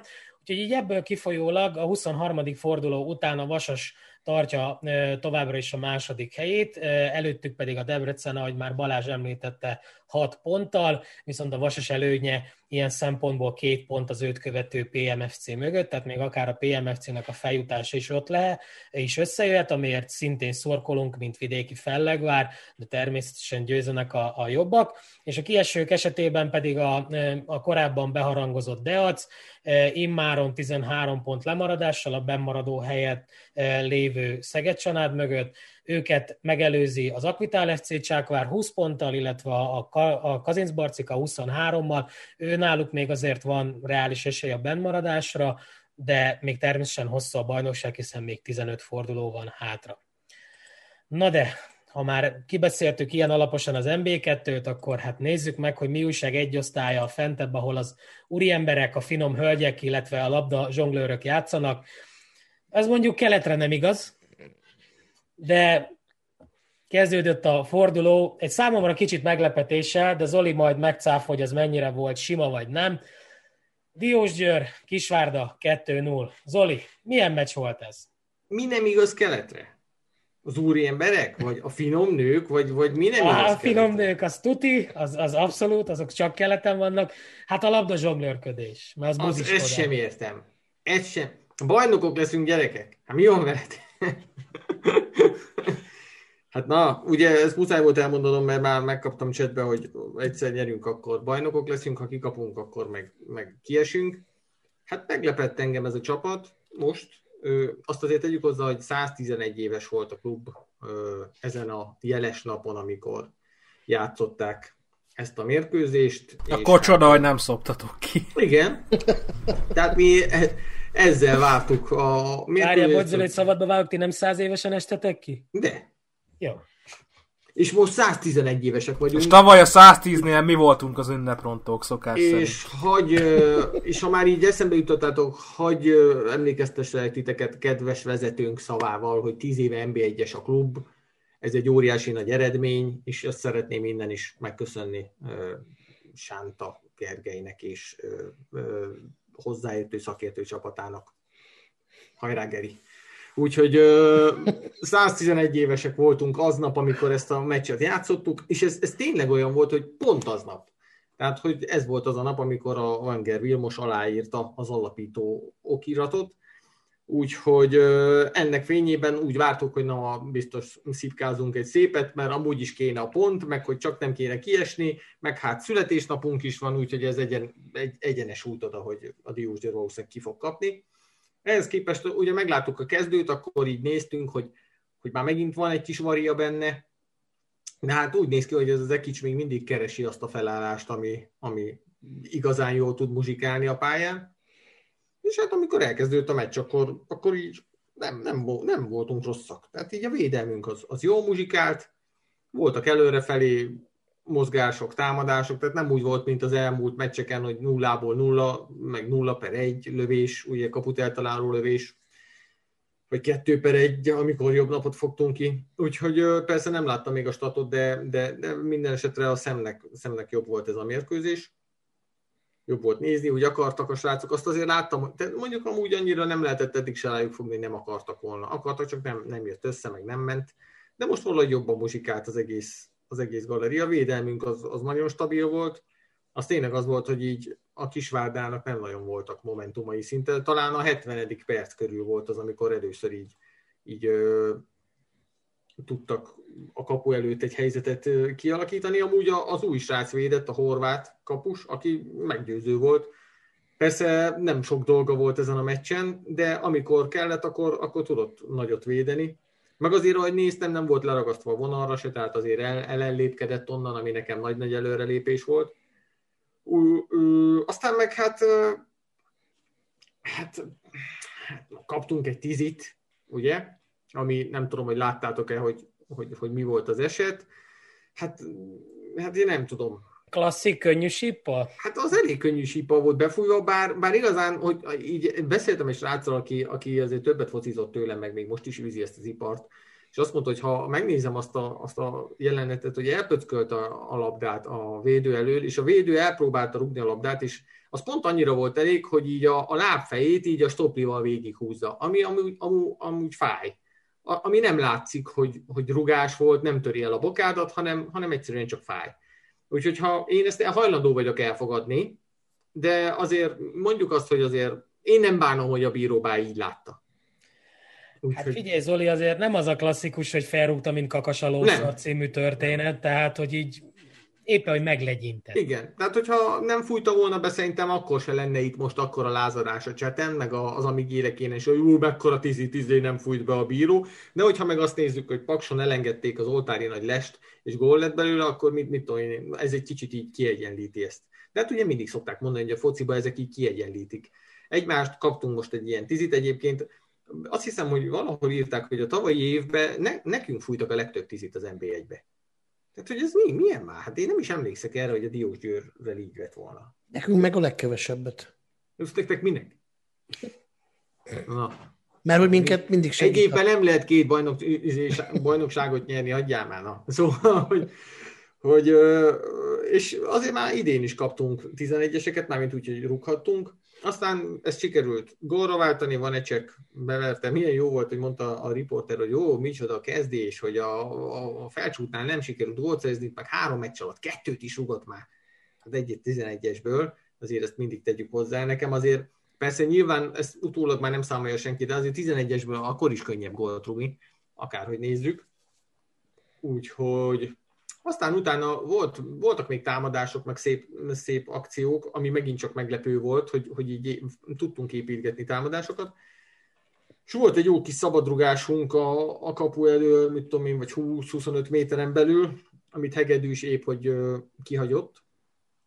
És akkor már nagyon, és akkor megint mondta a riporter, hogy hát a jó lövő technikájú Hegedűs, amikor letette a Szabihoz a labdát, ugye ezt mindig elmondom nektek, hogy rúgott hatvan méterről egy gólt is ennyi. És akkor azt úgy elsúlyintotta, azt, azt mondtam, hogy bakker, ez tényleg jól előtte. Nem volt gól, de, de lehetett látni, hogy abban úgy azért volt fantázia. És pár perccel később egy kicsit arrébról, hát beverte, mint ló a lónak.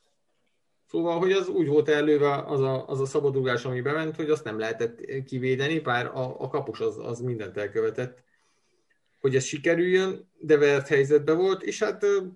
Nagyon akarta Hegedűs ezt a, ezt a gólt, ugye a, a, utána a, a riportban ki is derült, hogy miért, mert ugye az édesanyja öt hónappal azelőtt hunyt el, és nagyon szeretett volna ennek emlékére egy gólt rúgni, úgyhogy ö, ez sikerült is neki, hát szinte a könnyeivel küzdött, amikor ezt elmondta. És ö, ami nekem nagyon meglepő volt, az, az az, hogy tényleg elég szervezettek voltunk, meg hogy jó muzsikált a védelem, meg az, hogy a Kisvárda nagyon gyengén játszott.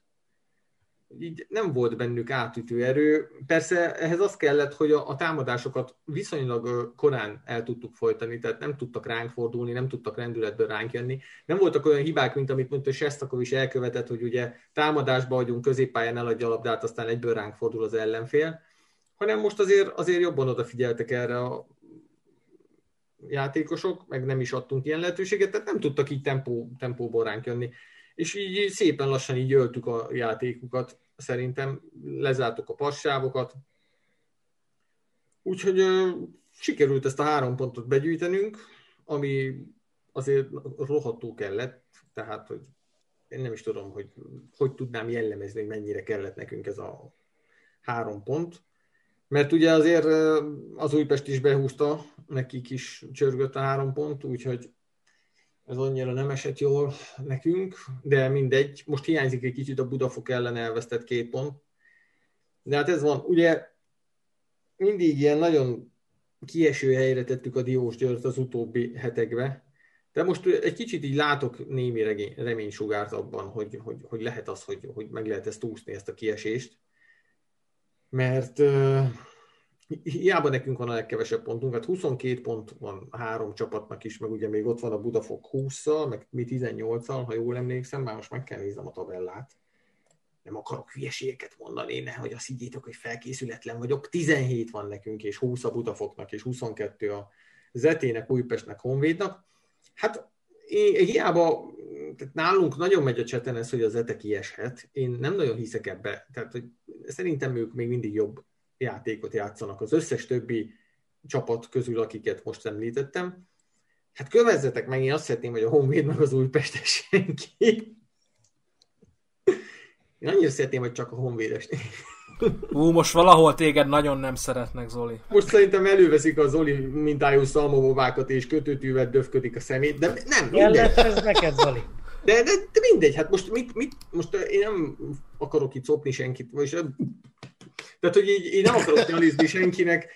Én ezt gondolom. Tehát, mind, tudjátok, szerintem Ádám is érzi ezt, meg, meg, meg Balázs is ér, érzi ezt, én azért már elég idős vagyok, én bennem van egy ilyen, ilyen Budapest ellenesség.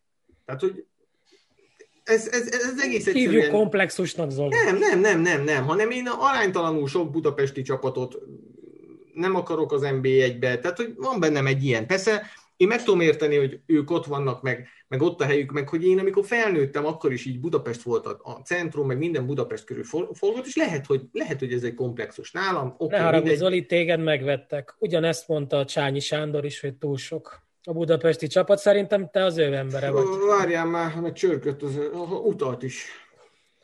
Úgyhogy... Úgyhogy... Akkor most már nem buzi az em el es? Mert eddig nem, nem, nem, nem. Miért? Soha nem mondtam ilyet.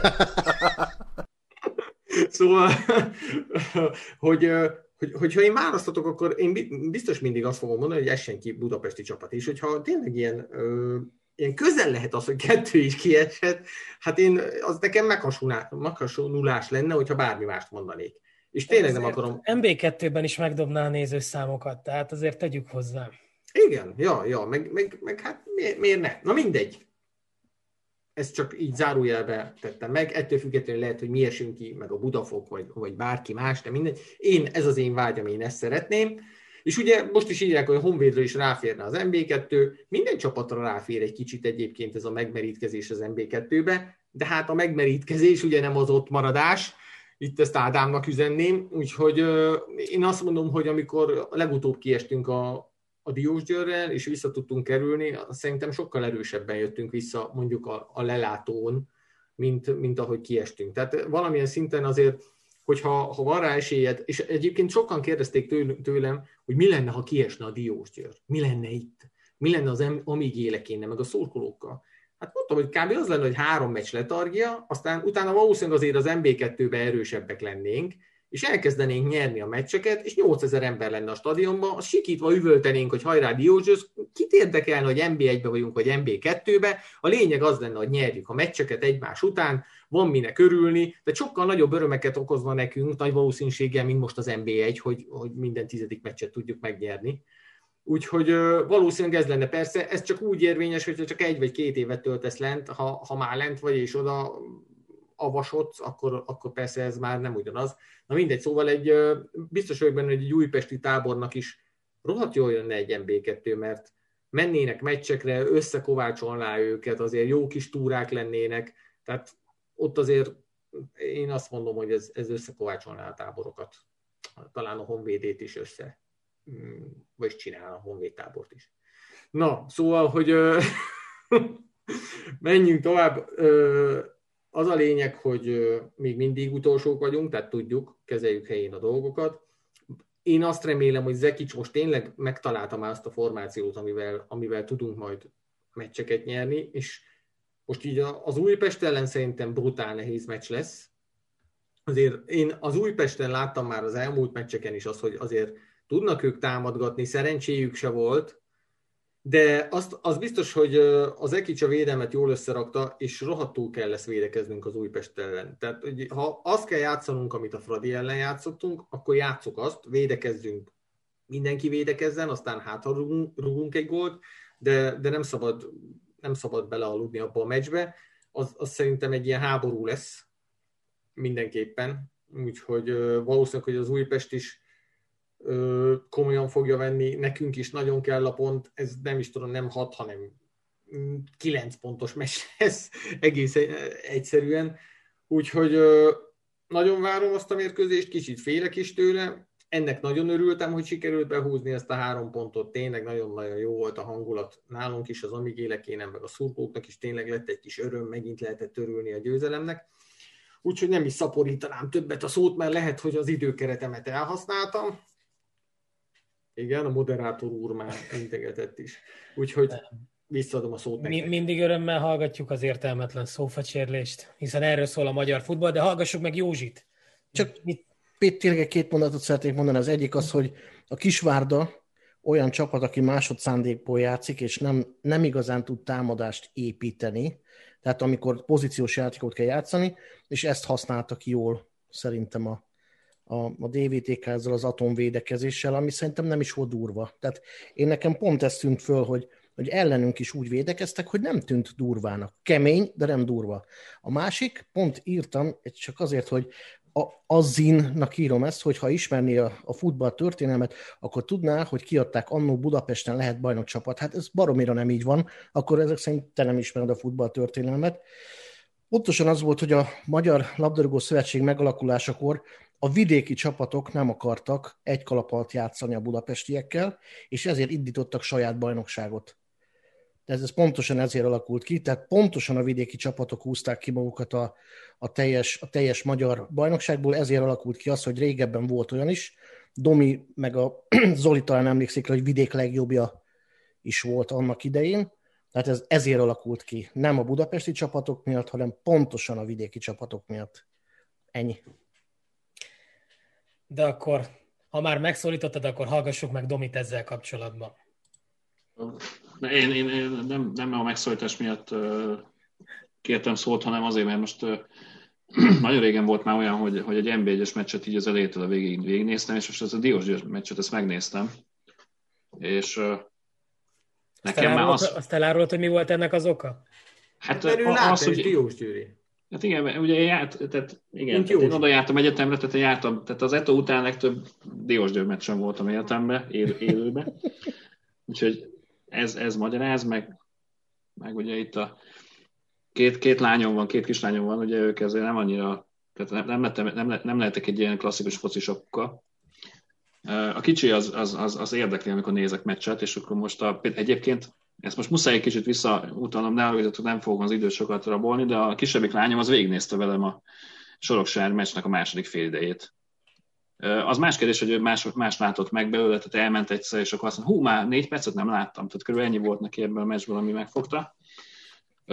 Nekem bejött ez a meccs egyébként, én, én azt mondom, aztán Zoli vagy megerősít, vagy nem, hogy, hogy, hogy, hogy ebben a Diósgyőrben most azt láttam, ami olyan diósgyőri erények. Tehát amit én, én mit tudom, így kilencvenkettőben láttam, csak akkor nem izé volt ott elől a Vanecek, hanem Adzsojev, vagy mit tudom, hogy nem. Volt ilyen. Vagy... Vagy, nem, nem, nem, vagy Váci Béla. Váci Béla.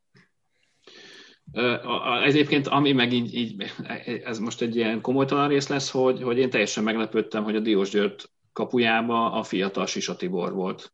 Tehát én amikor így elkezdtem nézni ezt a kapust, mondom, mert ez ilyen sérója szerintem a labdarúgás közegébe a Sisa Tibi bácsinak van kb. Csak egy ilyen harminc-negyven évvel fiatal kiadásban, úgyhogy jó, jó volt.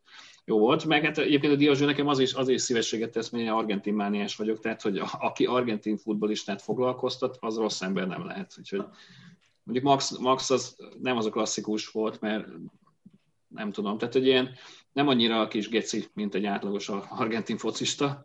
Vagy elég nem tudom, lehet, hogy, igen, most lehet, hogy, lehet, hogy most ez egy ilyen nyerhető meccs volt, és nem, nem ez az erény kellett, hogy, hogy a győzelemhez segítse a csapatot, hanem egy ilyen szorgos hangya volt inkább. Úgyhogy ez így rendben volt, én, én azt mondom ezután, hogy meg ugye elkezdtem ott, én is, én is nézegetni a tabellát, hogy, hogy nem annyira reménytelen ez a bennmaradás. Egyébként kétségtelen, hogy most a péntek este azért az, az majd irányt mutat. Az vízválasztó lesz, az biztos, tehát ott, ott egy új szerb háború lesz, vagy nem tudom mi lesz a pályán, de ott lehet én, ott fémdetektorral engedném be a játékosokat, tehát ott végig sípoltatnám, hogy ki mit dugott el a gatyájába, mert még azon se lepődnék, hogy viperre lenne valamelyik. Kihegyezett fogkefen. ja, ja, ja, csak úgy miskolciasan. De igen, igen, egyébként ebben igazad van, Tomi, hogy, hogy tényleg ez küzdött ez a csapat végig ezen a kilencven percen, és ugye ezt ezerszer elmondjuk, hogy Diósgyőrbe küzdeni kell, meg keményen oda kell állni, meg bele kell állni a, a, a harcokba, és ez tényleg megmutatta most ez a csapat, tehát abszolút elégedett volt szerintem vele mindenki. Egy délutánra újra nyílt a kohó. Így van, így van, újra nyílt a kohó, befűtöttek, és megolvadt minden. Egyébként azt azért megjegyezném, hogy a, a Kisvárda egy olyan csapat a magyar en bé egyben, aki ellen tök jól mérlegünk. Tehát, hogy mit tudom, hogy öt meccsből egyszer sikerült nyerniük, hogy valahogy így van. Kevés nem sok ilyen csapat van, Zoli, nem? Igen, nem sok ilyen csapat van, a Kisvárda az ilyen. Én még csak záró gondolatként annyit mondanék, aztán áttérnénk a szuperrangadóra, hogy szerintem sok csapat esetében egy en bé kettes turné, igaz, hogy anyagilag nem túl jó, de egy csapat számára azért egy, egy kieső en bé egyes csapat esetében, ahol jönnek a győzelmek, az tényleg újra tud építeni egy tábort. Tehát ö, ott, ott már nem feltétlenül az a idézőjeles célfoci valósul meg, mint sok en bé egyes csapatnál szokott, hogy úristen, ne essünk ki, hanem itt tényleg támadni kell. Most erre pont rossz példa a Debrecen, mert ott nem igazán jön össze a dolog, ott próbálkoznak valamivel, de, de muszáj egy kicsit offenzív offenzívebben fellépni, és én mindig azt mondom, hogy az offenzív focira ki fog jönni a magyar ember, meg fogja nézni, még ha négy-három, öt-négy, hat-húsz, tök mindegy, mi az eredmény, de inkább, mint ezek a bitangszar egy nullák, vagy null nullák, vagy stb. De hallgassuk meg ezzel kapcsolatban Norbit, mert már olyan rég hallottunk. Igen, köszi, csak annyit akartam hozzáfűzni, aki kérdezte, hogy a hegedűs szabadrugás gólya az nem volt-e kapusiba, de szerintem az volt. Ott azt ki lehetett volna tolni egyébként, meg is el kellett már rugaszkodni a földtől, és amúgy azt ki lehetett volna szedni, mert ütemben jól indult el a Dombó, a visszajátszás alapján legalábbis úgy tűnt, meg ha mondjuk kinyújtja a karját, akkor talán bele is tud érni, így, hogy így visszahúzta, így nehezen fogja elérni. De hegedős érdemeiből nem volt le semmit, mert egyébként szépen elrúgta, de szerintem a kapus odaérhetett volna. Ennyi, köszi! Hát akkor már ne némítsd le a mikrofonodat. Jó, gyerekek, Ugyan... várjatok, egy másodpercet adjatok, mert most végigfutottam a kommenteket, hogy itt van Diózser száztizenegy éves, nulla bajnoki cím, nem való az első osztályba. Hát gyerekek, most Balástól kaptam egy fantasztikus képet ma, a Videoton en bé egyes tabellája, ami üresen áll sokáig a Videoton székházba, és arra tabló, vártak, hogy tabló, nem tablója, tabló. És arra vártak, hogy egyszer csak majd ráírhatják az első bajnok csapatot, úgyhogy javasolni fogom kedves barátomnak, Sánta Gerinek, hogy mi is csináljunk egy ilyen tablót, írjuk fel, hogy a Diósgyőr első csapata, és egyszer majd mi is ráírhatjuk azt a kezdő tizenegyet. Lehet, hogy nektek egy olyan tabló kéne, hogy a en bé egyben tíz éven szereplő Diósgyőr. És akkor minden évben ugyanaz a... Mindig igen. Kicserélnék az aktuális keretre. Ilyen kivehető szám lenne. Igen. A, az a baj, hogy lehet, hogy ilyen van. Ki tudja. Na mindegy, szóval, hogy, hogy lesz egy ilyen tabellánk, és akkor majd ezzel bevonzuk végre a... ezt a bajnoki címet, hát igen, ez igaz, hogy száztizenegy év alatt nulla bajnoki címet sikerült szerezni. Nem örülünk ennek egyébként, de hát ez van. Hát én pedig a magam részéről annyit mondok, hogy mi voltunk bajnokok en bé kettőben négyszer is, úgyhogy hát kérem, van itt, van itt elsőség, meg trófea, meg kell becsülni a kicsit is. Úgyhogy, úgyhogy igen, tehát hát miért, hányszoros bajnok a Felcsút vagy a Mezőköves? Szóval már bocsánat. Együtt vagy a Kisvárda. Na minden, menjünk is tovább. Ugyanis vasárnap este szuperrangadón találkozott kilenc milliárd ef cé versus hat milliárd ef cé. Hallgatjuk pro és kontra a költségvetések nagy csatáját. Hát én megmondom őszintén, nekem a mérkőzés kicsit csalódás volt. Ez a Fradi úgy nyert simán, hogy tényleg félgőzzel. De hallgassuk az érintetteket, nem tudom, ki szeretnék kezdeni. Norbit, szerintem. Norbi, védd meg magad. Nincs itt megvédeni, az a baj. Uh, ahol kezdjük? Hát maga a felállás egy, számomra egy óriási talány volt, hogy mi akart lenni. Ez a kezdő tizenegy uh, normális csatár nélkül, mert ugye a szélső játszott középső csatárt az egy hatvannyolc magasságával, ami számomra egy, egy tényleg volt, tehát elől az átlag magasságunk volt egy hetven. A Fradi védői meg egy kilencven plusz egy kilencven, két méter, tehát hagyjuk. De mi azért beívelgettük a labdákat, hát jó, nyilván sok, sok babér nem termett belőle. Az első tizenöt perc tudom azt mondani, hogy ez kinézett valahogyan, utána pedig a... én nem értek egyet azzal, amit a, a méltán híres, nem tudom, hogy mondjam nektek, öt per négy, négy per egy, négy per négy Gábor mondta, ez nem volt jó. Tehát ez halálgyenge volt megint. Ő szerinte jól játszottunk, nem tudom melyik mérkőzést nézte. A tizedik percben már teljes kilátástalanság látszott az arcán, nem csak neki, hanem a játékosainak is. Össze-vissza rohangált mindenki, tehát full, full vicc volt az egész. Én nem is értem, hogy ö, ö, mi volt az elképzelés. Elsőként is gratulálok a Ferencvárosnak, akik kőkeményen kihasználták azt a hibát, vagy azokat a hibákat, amiket mi számukra megad, megadtunk, és sokkal több is lehetett volna. Hát nézzük igazából végig a mérkőzést, mert nagyon sok mindenről azért úgy őszintén nincs miről beszélni, mert simán nyert a Fradi, Hát a Rockhoff, hogy miben van, azt nem tudom, tehát az ötösön neki kell cselezgetni, nulla nullánál a nyolcadik percben, amikor eléggé bátor gyerek, és utána bravúrral kell védenie azt a helyzetet, hogy saját magát nehéz helyzetbe hozta, ki kellett volna vágni oldalra, de most megvan oldal a probléma. Ő neki kell cselezgetni, oké. Okay. Nem értem, mindegy. Ezt én megúsztuk, utána kaptunk szerintem egy szép gólt, gyönyörűen löbbölték be a labdát, Fiola lemaradt, és gólt lőtt a Fradi. Ugye ezzel volt egy nulla, és innentől kezdve csordogált a mérkőzés. Sok minden nem történt az első fél időben, már a Fradinak voltak lehetőségei, nekünk semmi. Tehát nekünk az elején volt egy Petriák ellövés keresztbe, és ennyi volt. A második fél időben egy kicsit úgy tűnt, mint a harciasabban lépnénk föl, cseréltünk is egy támadóbbnak tűnő cserét, ugye Bolla helyett bejött a Nikolics, de hát ő is szerencsétlen ott rohangált egyedül, tehát lényegtelen üres térekben rohangált, szerencsétlen, nem tud semmit kezdeni ezzel. Majd utána kaptunk még egy gólt, gyönyörű labda volt, amit begyalogolt a Fradi, és úgy, ahogy kell, be is lőtte. Ekkor már a mérkőzés hatvan plusz percében járunk, kapuralövésünk egy darab volt, kaput eltaláló pedig nulla, tehát óriási. Tényleg nagyon jól játszunk, ahogy az edző gondolja, tehát tényleg fantasztikus űrfutballt mutattunk be az ülői úton. Ja, bocs, nem ide. Ö, utána természetesen védőt cserélünk, Uri helyett Hangya, kettő nullánál. Minek támadni? Nehogy véletlenül bármi lehessen. Felesleges. Add fel a támadást, add tudni. Hát most érted, nem mindegy, hogy most kikapunk öt nullra, vagy esetleg játszunk egy nulla egyet. Nem is értem, az egész mérkőzésre nem értem, hogy Márton Gábor miben van, mert teljesen elhavazott, felkészületlen edző képét ismét megidézte. A cseréit ismét bizonyították alkalmatlanságát, hogy ő, most ne haragudjatok, de én szerintem ő ide nem való. Nem tudja, hogy kit, mire, hova cseréljen. Tehát tényleg játszik, hogy az öltözőt szerintem teljesen elvesztette. A játékosok nulla, nulla, nem is tudom, küzdőszellemmel sétálgatnak a pályán. Három ember tudok kiemelni, aki talán valamit megpróbált megtenni. Megint azt kell mondani, hogy a Fiola volt egyébként szerintem a csapat legnagyobb, függetlenül az első gólt róla kaptuk. Ő legalább idegesíti az, az egész. Ő legalább odaáll, próbál tenni valamit. De rajta kívül, tényleg, ha megnézitek, a Petriák úgy, hogy próbált valamit kezdeni magával, de egyedül mit csináljon, szerencsétlen. És ugye én azt mondom, hogy Nikolicsnak még lehet értékelni a teljesítményét, mert beállt, és azért próbált valamit kezdeni, de hát ez, ez kevés. Tehát itt konkrétan ez egy nulla volt, ismételten. Megint látszott az, hogy védelmünk az zéro, középső védő nincsen. Rusról, hát most megint bebizonyított, hogy nem en bé egyes futballista, mert a, a Fradi játékosa a hetven százalékos futási sebességgel három ütemet ver rá öt méteren, tehát nincs miről beszélgetni szerintem. Ki is állították, ugye pont ebből fakadóan teljesen lényegtelen falt volt, egyébként nem is kellett volna faltolni, faltolt. Egyébként én jobban féltem attól, hogy a, Piura, a Fiola fog kipirosodni, mert már a harmadik percben sárgát kapott, de ő aztán végül tök okosan is jól megoldotta ezt a feladatot.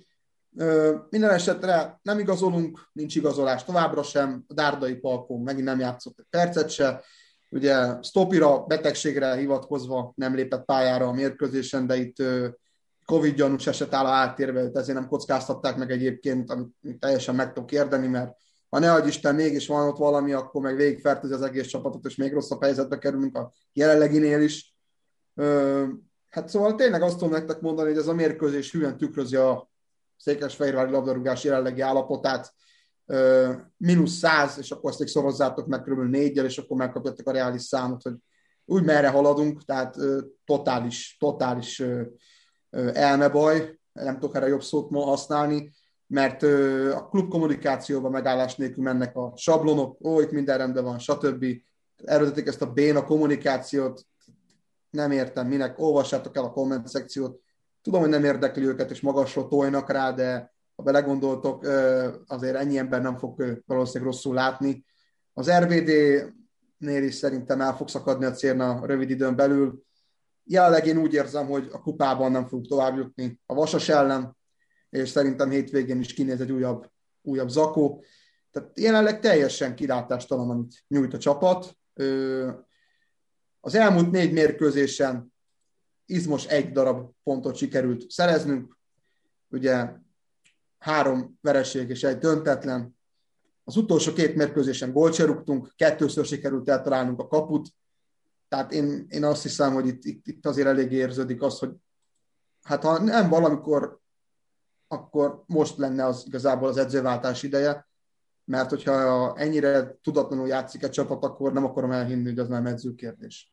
Tehát az első mérkőzésen látszott, hogy ott se volt minden hú de fasza, csak szerencsénk volt, mert az Újpest még gyengébb volt, mint mi, de a többi mérkőzésen teljesen látszik az, hogy teljesen alkalmatlan felállásokban, nulla akarattal, nulla, tehát nem is tudom, tényleg ez nulla, ez egy zéro. Tehát, és az ember persze most megpróbálok higgadtan fogalmazni és nyugodtan, már amennyire tudok, de azt kell, hogy mondjam nektek, hogy ez, ez nagyon-nagyon rossz úton vagyunk. Az ugye az öt forduló, ami most lejátszott a csapat, ez alapján kieső helyen állnak az en bé egyes tabellán. Hát szerintem ezen, ezen mindenkinek el lehet, el lehet gondolkodni. Zoli nagyon hozzá akar szólni, mondjad? Zoli? Én nem azért integettem, de egyébként csak azt akartam kérdezni, Norbi, hogy ez a, ez a bőrkabát, ez, ez csapat egyenruha, lehet-e kapni már a Videoton webshopba, vagy csak ez az egy példány van belőle? Én nem tudok róla, hogy ez csapat egyenruha lenne, de ha az lenne, nem is kéne, tehát az nem. Pedig egy, ha lenne egy jó turulos bőrkabát. Ez már olyan védjegy lesz, mint Király Gabinak a mackó alsó. Hát lehet, de egyébként tehát tényleg teljesen elképzelés nélkül játszottunk, és akkor az edző utána tényleg, én nem értem, hogy hogy lehet ezt mondani, hogy a, a Fradi egyszerűtől a kapunk ki kis gólszerűs. Hát nézd meg a statisztikát, hát sokkal többször rúgtak kapura, náluk volt többször a labda, ők rúgtak több szögletet, azt hiszem, miről beszélsz? De ez Mártonra mindig is jellemző volt egyébként. Hát emlékszem, de, de mire a, még az Alegerszegnél is megjegyeztem ezt, hogy minek kell ez amúgy a meccs végén. De miért ilyen arrogáns? Miért kezeli ennyire a Ferencváros? tizenhat pontot vert már ránk. Szálljon már a magasról, hát tudja már, hogy hol a helye. Hát mi ez a stílus? Most is így vávonogatva. Edző, már, már az em négyes riporter megkérdezi, hogy, hogy mi lesz a jövőd a klubnál. És akkor megyünk tovább. Hova megyünk tovább? A dobogóról lepele maximum, oda megyünk tovább. Mert ezzel a játékkal oda fogunk kerülni. Mert ugye, hát most a Fradi meccset leszámítva, tényleg egy jobb csapat ellen kaptunk ki, összességében gyengébb csapatok ellen kapunk ki, elég simán. Tehát nem tudom, hogy mi, mi, mi, miben kéne itt látni a jó dolgokat, miben kéne látni itt a szép dolgokat, de hát tényleg az egy nonsens, hogy az átigazoló idősök utolsó hetében vagyunk, és egyre egy darab játékos sikerült igazolnunk. Ja, és persze ő se játszik, tehát miért is játszana, hiszen aki egy kicsit is ért a futballhoz, hogy gólt tud rúgni, az azonnal kikerül a kezdőcsapatból, tehát lásd, Dárdai Palkó gólt rúgott a, a Honvéd ellen, azóta nem is tudom, talán pályára lépett egyáltalán. Nikolics is gólt, gólokat rúg, az edző nem teszi be, tehát azért eléggé komolyan el lehet gondolkodni, hogy egyébként az utolsó négy meccsen egy Fiola meg egy Dárdai Palkó szerezte a két árva gólunkat, tehát ez, ez nagyon, nagyon gyenge, tehát itt támadót kéne igazolni, védőket kéne igazolni, legalább öt embert kéne igazolni, de hát valamiért valakinek érdekel, hogy ne igazoljanak, valakiért valaminek nagyon jó, hogy itt van az edző még mindig. Én őszinte leszek veletek, én ezt a poharat nem merném rábízni, jelenleg, mert annyira alkalmatlannak tartom erre a feladatra. De hát valakiért, valaki, valami biztos jól jár ezzel, de hogy mi Videoton drukkerek ezzel nem járunk jól, szurkolók nem járunk jól, ez egyértelmű, és a magyar fotball se jár jól, mert ismét bebizonyosodott az, hogy a magyar edzői kultúra, most elnézést kérek minden magyar edzőtől, de alkalmatlan arra, hogy magyar élcsapatokat vigyenek, mert fingjuk nincsen arról, hogy mit kell leoktatni a játékosoknak, és hogy mit kell átadni ahhoz, hogy tudjanak ezek a csapatok jól teljesíteni. Igazából Márton Gábor eddigi regnálása halálgyenge. Tehát más, máskor Nikolicsot felennyire már elküldték annak idején.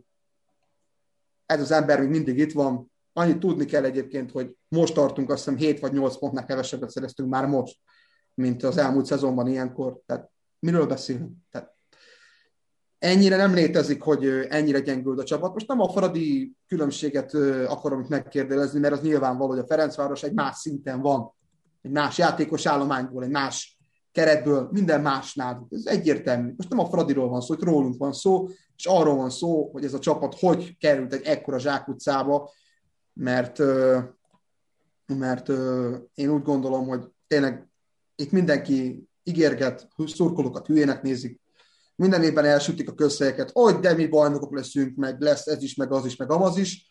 Aztán, mint látjuk, soha nem lesz semmiből semmi. Ö, én úgy érzem, hogy ebben a sztoriban ennyi volt. Most már ez tényleg végérvényesen kipukkadt, és ö, én úgy gondolom, hogy Márton Gábornak és Kovács Zoltánnak itt az ideje, hogy elhagyják Székesfehérvárat. Tehát ö, ezt most már felesleges tovább ö, bonyolítani, meg ö, nyújtani, mint a rétes tésztát. Ebben a sztoriban ennyi volt, ez kipukkadt. Ezeknek az embereknek nincs kötődése a klubhoz, nincs kötődése a városhoz, ők erre úgy tekintenek, mint egy munkahely. És amíg egy ember úgy tekint erre, mint egy munkahely, őt nem fogja annyira érdekelni, mint mondjuk a Videóton drukkereket. Én nagyon örülnék, hogyha Juhász Roland megkapná egyébként a Kovács Zoltán helyét. Nem érdekel, hogy mit csinál a Roland mondjuk másfél évig, de ő neki legalább van kötődése a klubhoz, itt játszott nyolc évet, ő tudja, milyen a Videóton, tudja, hogy mi ez az egész, és őt, őt szerintem jobban át tudná élni ezt a, ezt a helyzetet, mint a Kovács Zoltán.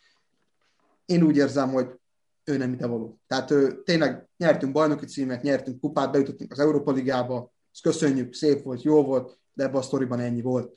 Tehát jelenleg az, az a legnagyobb kilátás, hogy kupát nem nyerünk, ha szerencsénk van, a dobogóra talán befutunk, de hát ugye a felcsült, ugye a kis testvér, vagy nagy testvér, már nem tudom, hogy hogy mondjam, már utolért minket, és ott van mögöttünk, jön a, a Paks, ott van a Kisvárda is, azért ne felejtjük el, és azért ott van még az em té ká is. Tehát ez a harmadik hely se biztos, ha így folytatjuk, úgyhogy én nem tudom, mi fog történni, itt mindenképpen változásokra lenne szükség, és ideje lenne egyébként a tulajdonosnak és a vezetői körnek levonni a megfelelő konzekvenciákat, mert eljutottunk arra a szintre, hogy most már nem lehet tovább halogatni, mert erre rá fog menni akár egy esetleges nemzetközi szereplés is, és nem lesz nyáron nemzetközi szereplés. És akkor viszont eljutunk arra a helyre, hogy a koeficiensünk még rosszabb lesz, mert egy, egy playoffos év fog kiesni, és ott azért elég komoly koeficienseket lehet majd elbukni, tehát mindenképpen itt, itt sürgősen változásokra lesz szükség. Na de én úgy érzem, hogy kicsit hosszabb voltam, még úgyis lesznek kérdések, és szerintem jön a Józsi. Még mielőtt Józsinak átadnám a szót, egy kérdést még engedj meg. Jó, jó, persze. Kifejezetten a mérkőzéssel kapcsolatban. Uh-huh. Az benne van-e a pakliban, vagy legalábbis te azt hogy látod, hogy Márton nem lett ezt egy picit eltaktikázt olyan szempontból, hogy egy Nikolicst, egy Dárdait, egy Zivzivadzét a padoztatott? Lehet, hogy valami váratlant akart húzni? Nem lehet? Ö, figyelj, Ádám, én úgy, én, én úgy hiszem, hogy meccsek óta el van taktikázva itt minden. Tehát az elmúlt nem tudom hány mérkőzéssel, mondjuk nézzük csak a, a, a, a újraindulást, kétezer-huszonegyet, hát nem volt egy olyan mérkőzés, amikor ugyanaz a kezdő állt volna föl. Tehát mindig valami variálás van, vagy formációváltás van, ez szerintem egyértelműen azt mutatja meg, hogy ez az edző négy per négy Gábor, vagy négy per egy Gáborra szeretnétek, mert ő neki ki kell, ki kell javítani az újságírók, tehát mert ha annyira nagy királyok lennénk jelenleg, még arrogánsan mi, mi én megmondom, aki nem, de nekem, nekem nem mondjad, hogy mennyi volt, mert jobban tudom. Tehát azért úgy, úgy látom, hogy teljesen, teljesen kétségbeesett döntések tömkelege követi egymást.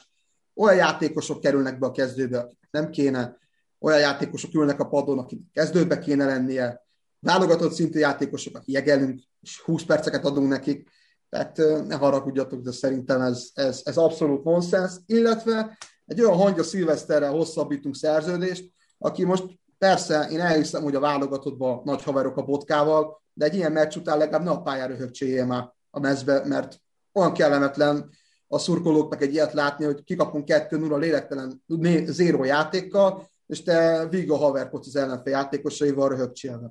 Ez azért annyira nem volt egy, egy jó húzás, úgyhogy erre mindenképpen figyeljen oda a jövőbe.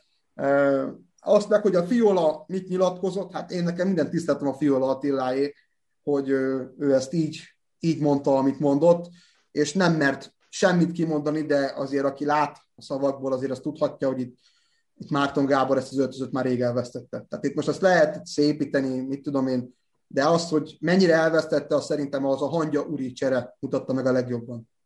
Uri lehajtott fejjel, rá se néz, jó van, hello, és lejön. Tehát ö, ö, én abszolút úgy érzem, hogy itt edzőváltás és sportigazgatói váltásra van szükség. Én, én nem tudom, hogy Kovács Zoltán mit tud, mivel tudja Garancsi Istvánt mind évről évre megmondani neki, hogy na de majd idén, de majd idén, három éve igazából már majd idén, ö, ezt egy másik klubnál esetleg, ahol ezt ö, sűrűbben szeretik esetleg elhallgatni, vagy kedvelik ezt a szöveget, és ebből köszönjük szépen, nem kérünk. Ö, azt hiszem, hogy ideje lenne leköszönnie mind a két embernek. A motto itt van mögöttem, látjátok, time to say goodbye, ez továbbra is aktuális, hát meglátjuk. Ha meg ezek két emberre végigmegy a szezon, én megkockáztatom, hogy a dobogós helyezés is veszélyben van. Zoli, ezzel kapcsolatban?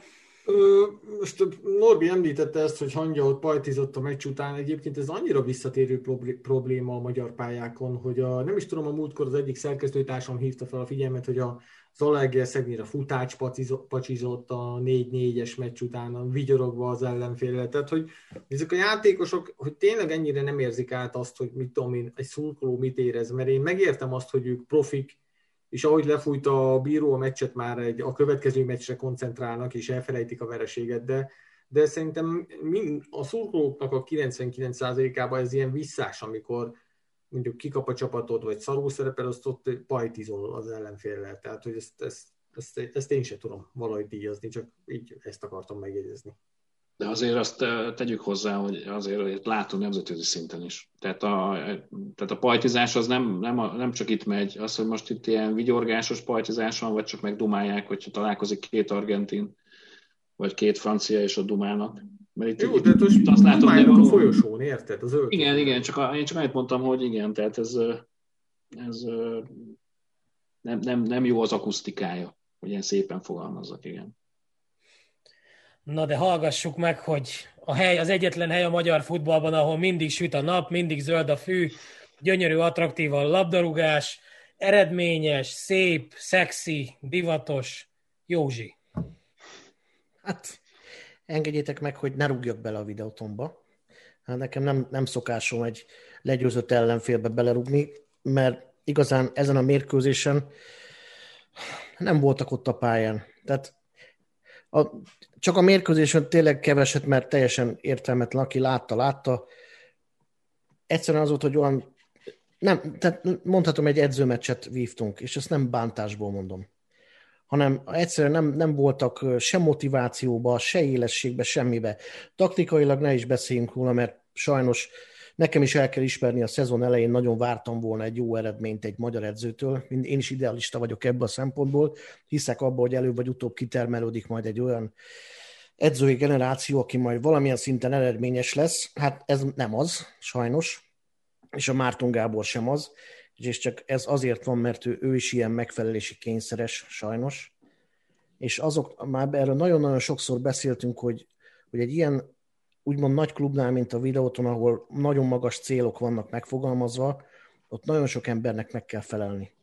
És sajnos a magyar edzők ö, pszichikailag, taktikailag nem alkalmasak, és ami a legrosszabb, ezt egy ö, felső vezető mondta nekem a Ferencvárosnál, most értsétek, a felső vezető tényleg felső vezető, hogy például a Fradinál azért nincsen magyar edző, mert... Ö, mert a külföldi játékosok semmilyen szinten nem adják meg a tiszteletet egy olyan edzőnek, aki nem látott még nemzetközi mérkőzéseket edzőszinten.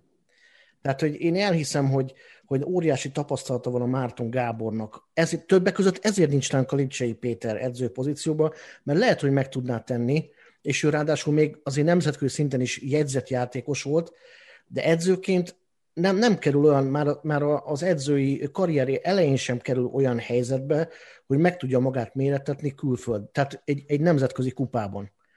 És a külföldi játékosok alapból kajakhöle nézik a magyar edzőket, de olyan szinten, hogy az valami elképesztő. Semmilyen tekintélye nincs a magyar edzőknek. Ez régebben, mondjuk egy Baróti Lajos idején ez nem fordulhatott volna elő, mert akkoriban, most sajnos megint vissza kell tekintenem a múltba, egészen a hetvenes évekig a magyar edző egy jó márka volt. Tehát Dél-Amerikától kezdve Afrikáig bárhol egy magyar edző elkerült, az nagyon-nagyon meg volt becsülve. Azért, mert tudták azt, hogy egy olyan futballkultúrából érkezik, ami mind játékosban, mind edző szinten pakolt le az asztalra. De sajnos ez a harminc-negyven év rombolás, ami a magyar fociban ment, az odáig ment, hogy nem csak a játékosainknak nincs értéke, hanem az edzőnek sincs értéke.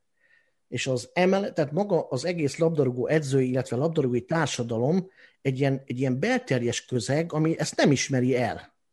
És hiába hajtogatták azt, hogy de hogy igenis a magyar edző is jó. Én elismerem, tényleg jó a magyar edző, tehát biztos, hogy jó, de semmilyen tekintélye nincsen. És az, ha így, így indul neki, egy, egy külön, most gondoljátok el, hogy idejöttek mondjuk ilyen nemzetközi, nemzetközi sztárok, vagy, vagy egy, ilyen, egy ilyen középcsapattől egy, egy, egy brazil, vagy egy, vagy egy német, vagy akár csak egy román játékos, aki gondold el, mondjuk egy Hádzsi volt az edzője. Vagy, vagy, vagy, vagy egy Balákovval játszhatott együtt. És, és gondoljátok el, hogy, hogy, hogy ilyen, és akkor odaállítják egy olyan edzőhöz, aki szotyizik, azt se tudja, mi az a, a videóelemzés. Ez például pont a Norbiéknál igaz, hogy például ezt sem, ezt sem használja állítólag, bár nem tudom, rossz nyelvek, erről, erről beszélnek, tehát ma már nem elég az, hogy valakinek jó szeme van. És ide vezethető az, hogy egyszerűen nem... Tehát Nem, nem tud bizonyítani a magyar edző, sajnos, és arra sem hajlandóak, hogy idehoznak mondjuk egy Rebrov, idehoznak egy Rebrovot, vagy idehoznak egy Szózát mondjuk, vagy egy Hengtenkátét, és beállítanak mellé egy fiatal magyar edzőt, akinek az lenne a feladat, hogy minden mozdulatát ellesi, megpróbálja azokat a szakmai fogásokat, amitől nagy csapat a nagy csapat, vagy a nagy edző az edző. Ezeket ellesni, mert azt mondják, hogy mi ezt meg tudjuk oldani. Nem tudjuk megoldani, srácok, nem. Itt most Úgy, úgy lehet tekintélyt teremteni, hogy a magyar klubcsapatok sajnos idegenlégiósokkal visszaverekszik magukat talán az európai középmezőny aljára, és akkor majd lehet olyan edzőket kinevelni, akik már láttak nemzetközi mérkőzéseket. Például egy óriási dolog lenne, hogyha Dárdai Palit mondjuk vissza tudnák hozni Magyarországra. Neki biztos, hogy lenne tekintélye még a külföldiek előtt. Soha nem lesz ez, egyébként soha, mert inkább elmegy a Hertából nyugdíjba, és tökéletesen igaza van, mert ott azt becsülik meg, aki dolgozik. Itt, itt sajnos az jött ki, ma megjelent egy cikk, egy számomra nem túl szimpatikus újságban, de legalább ez a cikk igaz volt, hogy a Videótonnal kapcsolatban kétezer-tizenegyben szinte, szinte coming out-oltak, hogy kétezer-tizenegyben ki lett mondva, hogy a Videótonnal elindítanak egy projektet, és az akkori Videóton egy ilyen hat-hét éven keresztül sokkal magasabb támogatást kapott, mint most a Ferencváros. De sokkal. És nem tudta ezeket a dolgokat végrehajtani, tehát tulajdonképpen kiemelték a, a Videótont a középszerből, és csináltak belőle egy élcsapatot, de ez nem megy. Nem hozta azokat az eredményeket. Egy csoportkört tud felmutatni, ami eredmény, ami, bocsánat, kettőt, ami eredmény, csak ahhoz képest, amit belefektettek, az nagyon kevés. És most a Ferencvárossal ö, visszakerült a helyére. Tehát, hogy mondjam, ha valaki itt futballból bizniszt akar csinálni, és ezt ne, ne bántásból vegye senki, de tényleg így van. Bármelyik sportvezetőt megkérdezitek, el fogja mondani, az csak a Fradiból lehet nemzetközi szintű bizniszt csinálni. Ha valaha lehet egyáltalán magyar csapatból csinálni, akkor az csak a Ferencvárossal lehet. És ezért van az, hogy most megkapja azt a támogatást, ami sokszor én is túlzónak érzek, anyagiakban, még a bíróktól nem is annyira, mert például elmondtuk, mi kaptuk a legkésőbb tizenegyest, mert nincs rá szükség. Én azt látom, hogy most egy három éve elindult egy olyan folyamat nálunk, ami ahhoz elég lehet, hogy egy nemzetközi középmezőny aljához oda csatlakozzon a Ferencváros. Tehát magyarul lesz egy Európa Ligás csoportkörös állandó csapat, mondjuk, mert ez a realitás, hogyha ezt fent tudják tartani. De ez csak akkor működik, hogyha ez a mai rendszer fennmarad. Mert hogyha nem, nem lesz ez a premizálási rendszer, akkor az egész magyar foci, és nem csak a Fradi, az egész magyar foci megy a süllyesztőbe, úgy, ahogy van. De visszatérve a mérkőzésre, nem tudok senkit kiemelni, talán az Uzunit, aki az egész mezőnyben, azt, azt, a, azt a technikai tudásban nem is, de az a, az a hozzáállás, ami, ami, ami igazán egy, egy fradi játékos, fradi játékossá tud tenni, hiába albán, meg hiába külföldi. Ez a srác, amit, amit mérkőzések óta lerak az asztalra, látom azt, hogy, hogy bizonyítani szeretne. Látom azt, hogy szereti azt, amit csinál, és labdarúgó akar lenni.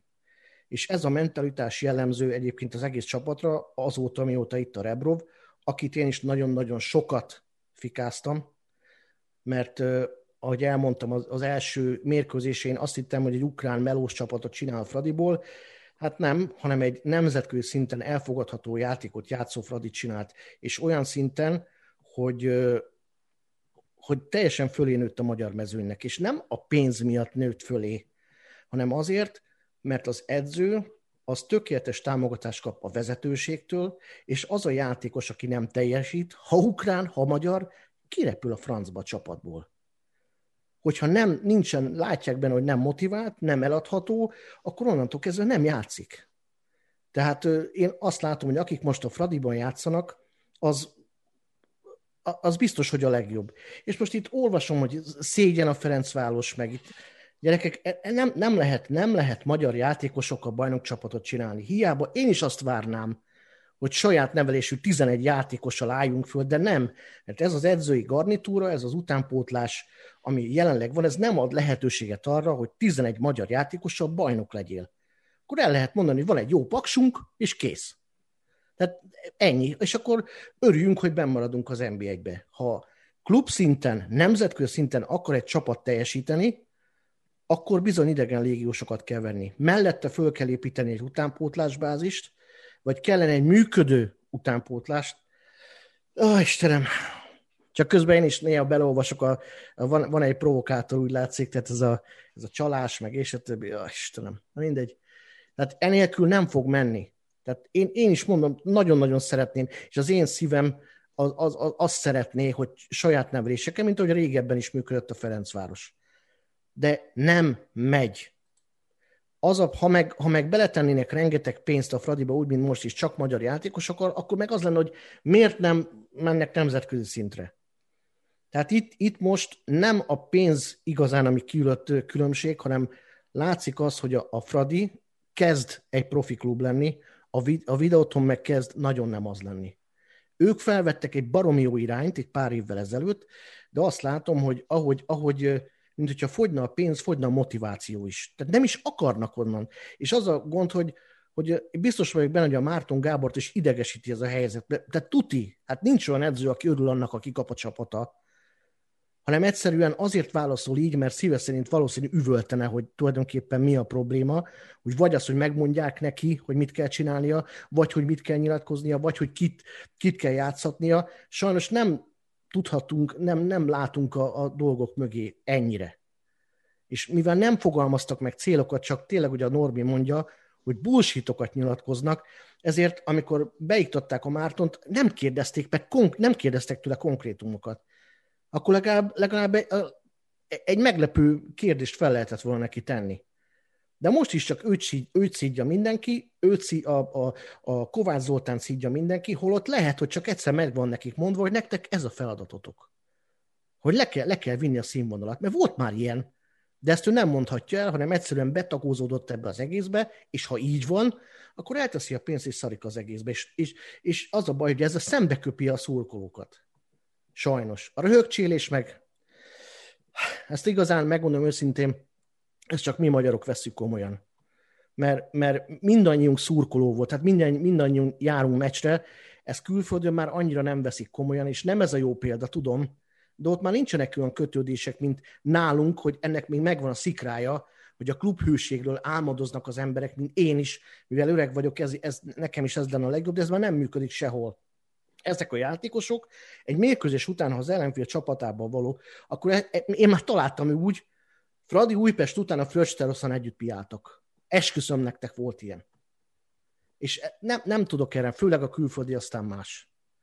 Tehát, hogy azt látom, hogy jelen pillanatban, aki a Fradiba kerül magyar játékos, az egy nagyon kiemelt színvonalat fog megkapni, és nagy valószínűséggel el fogja tudni magát adni külföldön, főleg, ha játszik.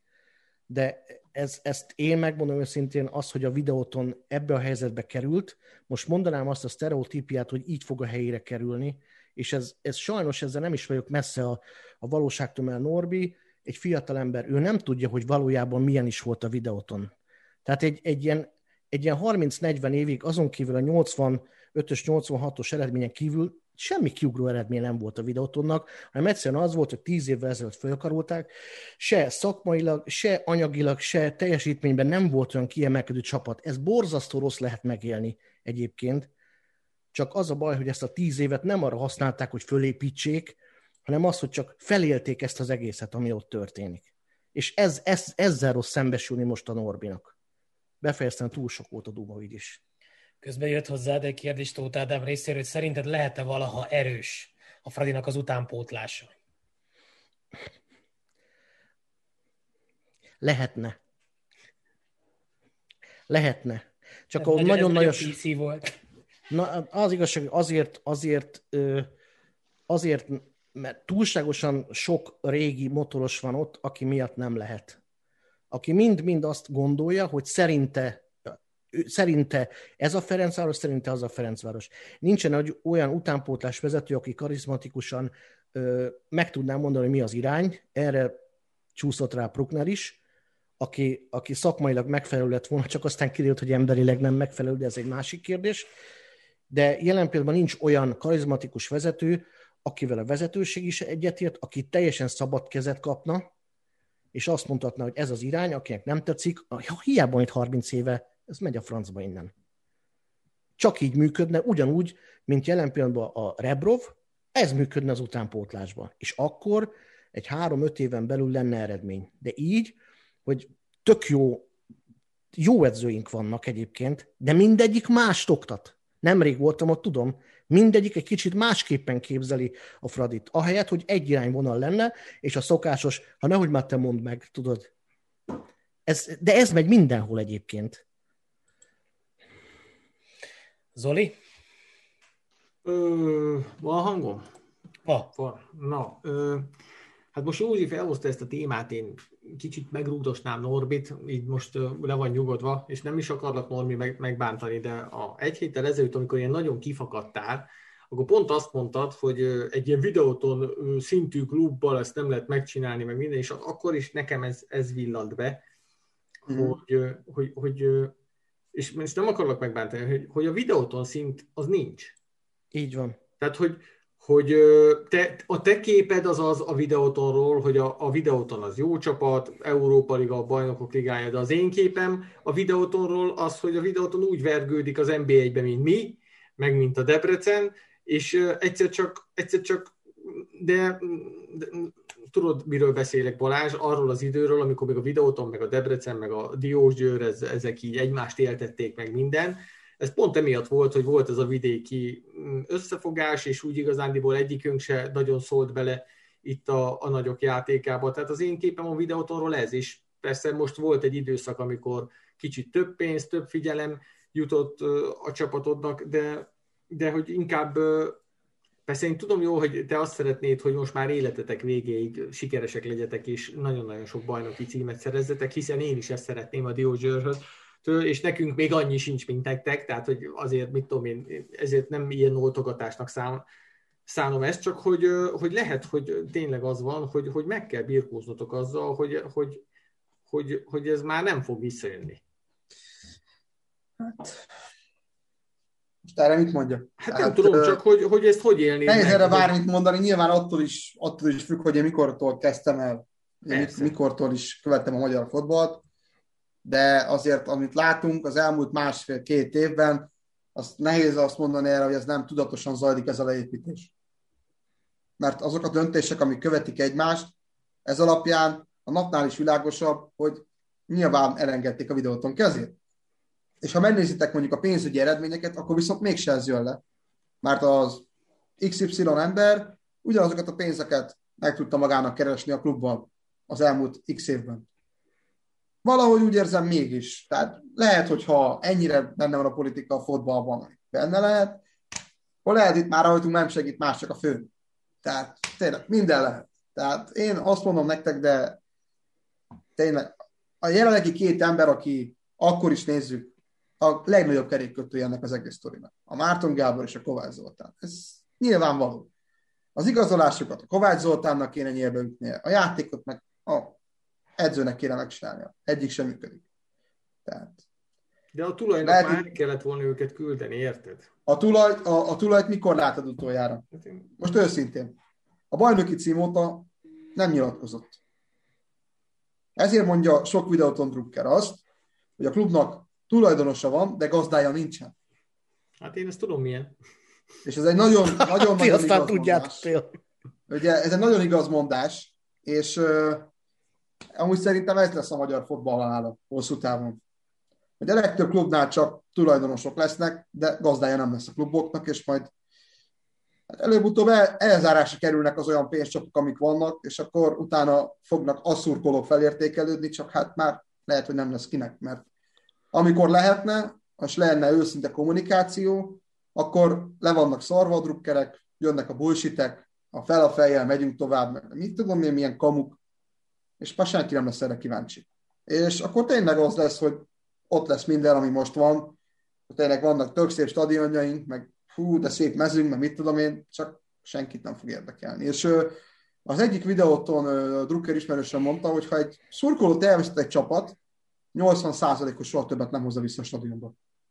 És azért nem olyan nagy ez az ország, hogy ezt el lehetne mindenkivel játszani. Tehát tényleg van olyan, hogy egyszer jobban megy, egyszer rosszul megy, de itt semmi másra nem lehetne vonzóbbá tenni ezt a futballt, mint azzal, hogy a Józsi is mondta, külföldi légiósokkal ostromolni kéne az európai kupasorozatoknak a kapuját. Mert akkor azt mondaná a külföld, hogy jó, idejövök. És ha ők föl tudnák mindegy olyan színvonalra a futballt, akkor ebből lehetne bármi. Csak valahogy úgy érzem, hogy egy személyes versenyt csinálnak ebből, és igazából persze ez jó, csak igazából ahhoz kéne, hogy két, három, négy csapat legyen ott mindig versenyben, mert akkor sokkal jobb lesz a bajnokság is, sokkal jobb lesz a, a, a fotball színvonala, és akkor be lehet építeni a magyarokat is, és lehet csak három vagy négy magyart építesz be csapatonként, de azok válogatottba tudnak kerülni, el tudnak menni külföldre, stb. stb. stb. Ez, ez, egymást követnék, ez egy láncreakció lenne, csak hát, csak hát valahogy, valahogy nem úgy megy. Tehát ö, én azt tudom nektek mondani, most itt lehet itt írogatni, hogy nem nagy veszteség a videótól, meg mit tudom én, hát azért mégis nem. Három bajnoki címet, meg van két kupa győzelme, kétszer ott volt az európai kupa porondon, a Real Madridot megverte a Bernabeuba, stb. Azért én azt mondom, a videóton nem egy hatalmas szurkolói bázisra rendelkező csapat, mondjuk a Ferencváros. De szerintem magyar szinten egy nagy csapatról van szó, aki ért el eredményeket.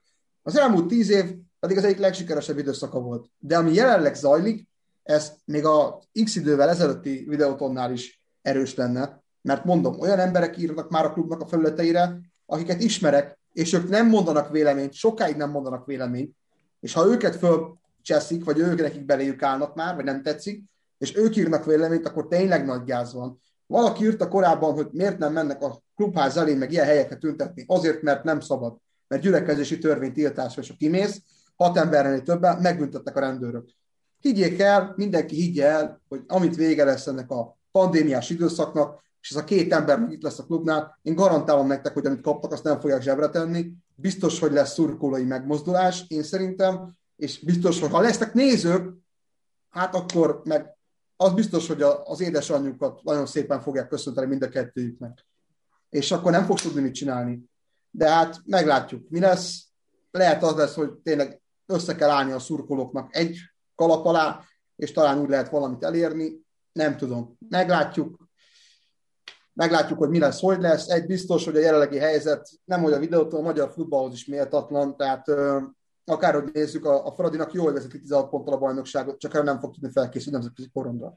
Tehát ö, egy hosszabb távú versenyfutás nekik is jobb lenne, hogyha nem tizenöt fordulóval a bajnokság vége előtt már bajnokok lennének, tehát ezt valamennyien látjuk, hogy ez a magyar futballnak is az érdeke, hogy minél tovább legyen verseny, minél több csapat, hiszen úgy lehet egy jó bajnokságot játszani, úgy lehet egy jó nemzetközire felkészülni, és ugye mi is úgy készültünk fel annak idén egy jó nemzetközire, hogy például végig a Honvéddal csatároztunk, vagy a Ferencvárossal, és utána tudtunk domborítani az európai kupaporondon egy playoffot, vagy ugye egy kupos mi az, csoportkört, ugyanez a Fradi, akik az elmúlt, év, elmúlt két évben, ugye tavaly simában, előtte azért nem annyira simán lettek bajnokok, de akkor is az utolsó három-négy fordulóig küzdelem volt, volt tétje a meccseknek. Most jelenleg úgy néz ki, hogy nyolc fordulóval a vége előtt vége lesz a bajnokságnak, és a Fradinál az ifisták fognak játszani, mert nem akarják azt, hogy megsérüljön bárki is.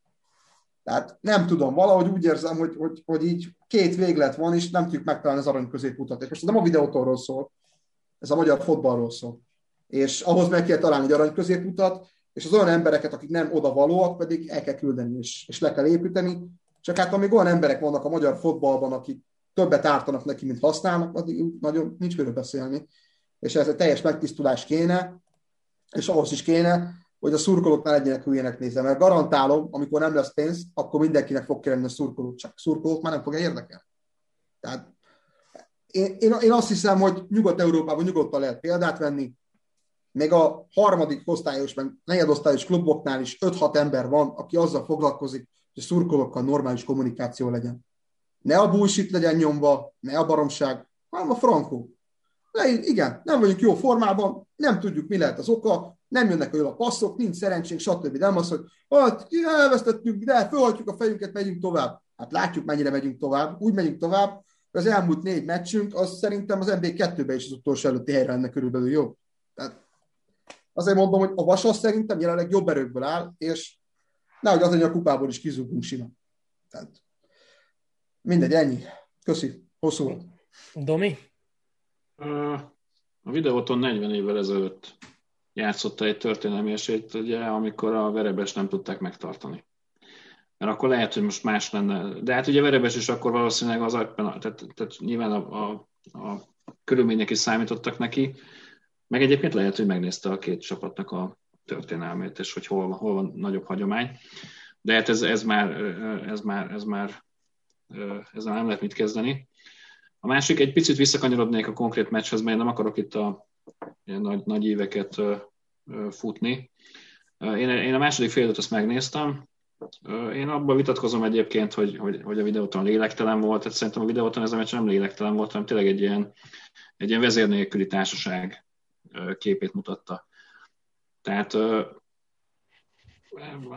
vagy, vagy nem tudom. Tehát egy kicsit ilyen, ilyen, ilyen, ilyen tehát a lelketlenséget én azért azt nem, nem írnám a számlájukra. Úgyhogy a másik meg az, hogy nagyon kíváncsi lennék most egy, egy angol semleges térfél műsorra, hogyha már itt az angolra jöttem, hogy mondjuk most egy Liverpool drukker mit beszél. Mert most ők is elvesztettek három meccset. Jó, nyilván más a szituáció, meg mások a körülmények, meg más, másként foglalkoznak a klubbal, de most akkor ott is... Azért akkor, azért... Akkor itt, tehát nem, nem lehet a kettőt összehasonlítani nyilván, de De nekem egy kicsit ez... Kikap a Burnley-től, meg kikap a Brighton-tól, nem inném, hogy az annyira happy lenne. Tehát hát nyilván nem, hipp, tehát nem, nem, nem te félreértesz, tehát egyáltalán nem arról beszélek, hogy happy lenne, csak hogy nem kezdene, vagy nem, nem tudom, tehát nem, nem gondolom, hogy halálhangulata lenne, meg ilyen végítélet napja előtti kettővel. Főleg, tehát én mindig, mindig, mindig arra térek vissza, hogy nyilván ez a helyzet most ez, most ez nem, nem kellemes, de, de még mindig, a, jó, most már azt sem mondhatom, mert múlt héten azt mondtam, még a második helyzet csapat szurkoljaként szólsz meg. Harmadik, most, bocsi, most, har- azért harmadik mondom, azért mondtam, hogy a múlt héten, tehát akkor azért figyelek én is, tehát a múlt héten most már valóban most már, most már, most már harmadik helyezett csapat, tehát, tehát lehet, hogy jövő héten ez már negyedik lesz, nem tudom, azért nyilván változik a helyzet. Már egyébként nekem érdekes, mert én úgy emlékeztem, hogy oké, okay, hogy a, a bajnokság végén szok, rangsorolnak mindig ezek a több győzelem, tehát ez nincs probléma, de eddig régebben úgy volt, hogy bajnokság közben a gólkülönbség rangsorolt, és a végén volt, de lehet, hogy ez már megváltozott. Tehát ez nem csak, nem csak a felsútnak a felsút miatt lett most ez a számítás így közben sem. Úgyhogy én, én, én, én, én látom az, tehát az kétségtelen, hogy de hát egyébként érdekes, mert hogyha azt mondjuk, hogy a, hogy a magyar futball halála az, hogy a tulajdonosoknak nem lesz közük a, úgy, úgy mondok, a, tehát a, magához a szak, tehát úgy a szakmához, hogy teljesen elszakadnak a szakmától, és egy üzleti vállalkozásként kezelik, azért jelenleg a, szerintem ezt a tizenkét csapatból tizenkettőt tudja mondani magáról, tehát ez, ez se egy ilyen fehérvári jelenség. Tehát hol, hol van, tehát most, most az első osztályi csapatok közül, de lehet mehetünk lejjebb is, tehát én, én, én sem fogok itt dumálni, mert nekem egy szegedi tulajdonossal a hátam mögött játszom most már három éve, hogy hol, hol van olyan tulajdonos, akinek tényleges kötődése van az adott klubhoz. Szerintem a, a tizenkettő plusz húszból, tehát a harminckettőből nem, nem mondta kötött se. És a statisztikát, meg megnéztem, most kíváncsi voltam, tehát a statisztika meg annyi a, a meccsről, nyilván hát nem a statisztikák játszanak egymással, hogy, hogy hát nyilván a legfontosabb az a szívás, hogy a futballt az gólra játsszák, tehát a kapura lövéseket az csúnyán megnyerte a Ferencváros, de gyakorlatilag az összes többi mutatóban jobb volt a Vidi, vagy X. Tehát labdabirtoklás feles volt, a kiállításokat megnyertétek egy nóra. Ez egy pozit, kicsit több pozitív hmm. hozzáást kérek. De ettől vagyunk magyarok. Én azt gondolom, de hallgassuk meg Józsit ezzel kapcsolatban. Hát sok kommentre szeretnék válaszolni, illetve inkább csak egyre-kettőre, mert általában ez látom a fóbia, megjelenő itt a fradifóbia. Ennek a Azin nevű úrnak szeretném, vagy hölgynek válaszolni. Nagyon-nagyon tévedésben van a nyugati csapatoknál, tehát Németországban is rengeteg állami pénz megy, csak ott nem vallják be a labdarúgásba. Az, hogy Magyarországon mi lenne, hogyha például a premizálási rendszer eltűnne, hát egy biztos, hogy a Fradi fennmaradna. Tehát ez, ez egy milliárd százalék. Nagyon sok csapat, Felcsút, Kisvárda, Mezőköves, ezek így mind lecsó. De az, hogy a Fradi, dé vé té ká, a Debrecen, tehát azok a csapatok, Újpest, akár, akármilyen is, de az Újpest az biztos, hogy megmaradna. Tehát ez, ez, ezek, a, ezek a csapatok száz százalék, akár amatőr szinten is. De annyira, annyira bele vannak ágyazódva a magyar labdarúgás történetét, ja, és az em té ká. Tehát be, annyira bele vannak ágyazódva a magyar labdarúgás történelmébe, hogyha lesz egyáltalán labdarúgás, ezek a csapatok biztos, hogy megmaradnak, akármilyen szinten. A másik, a Ferencváros jelen pillanatban pluszt termel. A Ferencváros volt az egyetlen olyan csapat, akinek saját tulajdonos stadionja volt, és elvették tőle, és ebből lett felépítve a stadion. Tehát az az államnak három forint húsz fillérjében nem került, mert az az egyesület tulajdona volt. Csak így, így pár dolgot azért elmondok, hogyha így nem, ö, nem, nem tiszta, nem világos. Nem védem. Na, a, aki engem ismer, az tudja, hogy én aztán rohadtul nem védem a mostani vezetőséget. Az biztos, hogy amit most csinálnak, az mindig százszor jobb, mint ami átlagban folyik a magyar labdarúgásban. És az is biztos, és erről is tudomásom van, ha most el akarnák adni a Fradit, akkor a Fradit holnap el tudnák adni egy nemzetközi befektetői csoportnak, aki még nagyobb klubot csinálna belőle. De mivel jelen pillanatban termeli azoknak a, a pénzt, akár az államnak is, akár a, a, akár a kormánynak is, illetve presztízs hoz a kormánynak, ezért nem fogják eladni, addig, amíg nagyon komoly gáz nincsen. A másik dolog az, hogy hogy várjál, miket, miket írogatott még, hogy ártunk a magyar, a magyar labdarúgásnak a Fradival, nincs más út, ha akarunk valamit csinálni, és nemzetközi szinten föl akarunk zárkózni, akkor a, játé- akkor a, a klubfutballt kell föltámasztani, ha az utánpótlás nem megy. Lehetne azt is csinálni, hogy most húzunk egy vonalat, és mondjuk öt évig nem indulunk el nemzetközi kupákban, és fölépítjük az utánpótlást. De ez megint nem működik, mert az utánpótlást nem tudod fölépíteni megméretés nélkül. Akkor az lenne, hogy most minden idegen légiós hazaküldünk, csak magyar fiatalokkal fölállunk, és mindenki kikapunk húsz nullra. Ez így nem működik. Az úgy működik, egy egészséges egyensúly lehetne, hogy a tényleg a legtehetségesebb fiatalokat megversenyeztetik, és bekerülnek egy nagyobb csapatba. Ez most el tudom mondani, hogy a Fradinál így van. Hát aki tehetséges, az biztos, hogy játszik a Rebrovnál.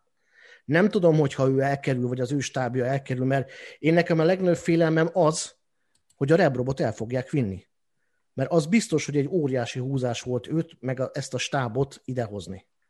Az is biztos, az is biztos, hogy a Hajnal Tamásból én sem néztem ki, hogy ilyen jó sportvezető, ilyen jó kapcsolati rendszerrel rendelkezik, mert amilyen scout hálózata volt, meg amilyen hálózata volt a Videótonnak, én azt hittem, hogy ők fényévekkel meg fognak minket előzni, de ez nem, nem jól gazdálkodtak az egésszel. Ahogy, ahogy a Szabival csináltunk egy műsor, de itt múlt héten is elmondtuk, a tulajdonos mit lát? A matek rendben van? Igen, akkor leszarom, hogy hanyadikok vagytok. Tehát, hogy neki ez a lényeg, sajnos. Itt én úgy gondolom, hogy a Kubatov Gáboréknak most már presztízs, hogy a Fradiból Fradit megint oda visszahelyezik, ahova igazán való, a magyar labdarúgás élére. Az nem jó a labdarúgás szempontjából, hogy nem termelődik ki még kettő-három olyan csapat, akivel komoly presztízs harcokat lehetne vívni. Ezért undorító, amit például az Újpesttel csinálnak, hogy azt a magyar labdarúgás legrégebbi derbiét egyszerűen kivonják a forgalomból azzal, hogy hagyják tönkre menni az Újpestet. És ezért ki... Nem azért, mert a Zoli itt van, de a, a dé vé té ká-val lehet jó meccseket fűzni, ahol van komoly szurkolói bázis, a, a, akit lehet utálni. Tehát most nem tudok más mondani. Most én, ne haragudj, Norbi, én, én a Videóton nekem mindig ilyen, ilyen semmi nem volt. Én nagyon meg, én ott voltam egyébként, például nyolcvanötben is, melyik meccsen, azt hiszem a Paris Saint-Germain ellen, a ködös meccsen voltam ott, amit halasztottak. És utána utazhattunk le még egyszer. Tehát Én, én azon, a, azon a meccsen is ott voltam, de azóta én nem tudok olyan kiemelkedőt azon kívül, hogy itt volt a Szóza, és én neki is nagyon drukkoltam, hogy az a projekt kifusson. hogy végre legyen egy nemzetközi csapat, akármilyen, csak most már jusson ki, mert az húzza föl a magyar bajnokságnak a színvonalát. Mert például itt a, itt a Fradiban, hogyha idejön valaki játszani, vagy, vagy, a, vagy a Ferencvárosba kerül játszani, akkor me- megint a, a magyar labdarúgás fölteszik a futballtérképre. Lehet, hogy könnyebben tudtok, vagy tud majd más is olyan játékost venni, hogy tudják, hogy hú, hát ebbe a, ebbe a bajnokságba játszik a Fradi, vagy a Videóton, vagy egy sikeresebb csapat. De más útja nincsen jelen pillanatban. Én nem tudok. Lehet, hogy van. Én kérdeztem sportvezetőket, akik tényleg értenek hozzá, mert kijelentem, én szurkoló vagyok. De ők is azt mondták, hogy nincs más út, csak ez. Ha akarunk valamit, akkor csak ez lenne az útja. Ha békés focizgatást akarunk, vagy megint magunkra zárjuk a foci ajtót, akkor mindenhol tizenegy játékos van, és mi így jól fogunk szórakozni, mert mindenhol saját nevelések lesznek, csak nemzetközi szinten, meg majd nézünk, mint halaszatyorba. Ez csak így működik jelen pillanatban, és senki előtt nincsen becsukva az ajtó, hogy olyan anyagi lehetőségekkel, mint ami például a Videótonnál van, vagy elmondhatom a dé vé té ká-nál is. Tehát a dé vé té-k kifejezetten szerintem jó fizetéseket kapnak a játékosok, csak egyszerűen valahogy, mint hogyha a maga sportvezetőnek sem lenne érdeke az, hogy, hogy baszki, legalább legyünk az élbolyba. Tehát nem is értem. Nem is értem. Tehát az rendben van anyagilag az a klub, és, és nem. Vagy nem megfelelő a játékos állomány. Tehát az, tudom, hogy ebből most beszélhetnénk reggelig, és nem akarom a fingot köszörülni tovább. Ennyi. Be is fejeztem. Köszönjük. Balázs, ha még negyed órával ezelőtti jelzésed aktuális, akkor tiéd a szó. Nem, pont ezt akartam, hogy lassan húsz percre kértem a szót is, mert nagyon elkanyarodtunk attól, amihez hozzászóltam. Nem gond, nem, most már nem akarom nem, húzni az időt, úgyhogy úgy, haladjunk inkább. Zoli, csak a témába vág, és ha nagyon gyors vagy. Jó, nagyon gyors. Csak Józsi említette, hogy ugye a Diósgyőr az, az egy pont egy olyan csapat, akit lehet utálni. És uh, itt, én itt jönnék a képbe, és azt mondom, hogy nem, egyébként az összes csapatot lehet utálni. Tehát, hogy nekünk sikerült, és én is tudod, hogy értettem. Tehát, hogy én nem válogatok. De tudod, hogy hogy értettem. Rendben. Hát akkor igazából uh, még ha szerettünk volna időt hagyni pár szintén ebben a fordulóban lezajlott mérkőzés kibeszélésére, de erre most nem fogunk sort keríteni, bár voltak jó meccsek.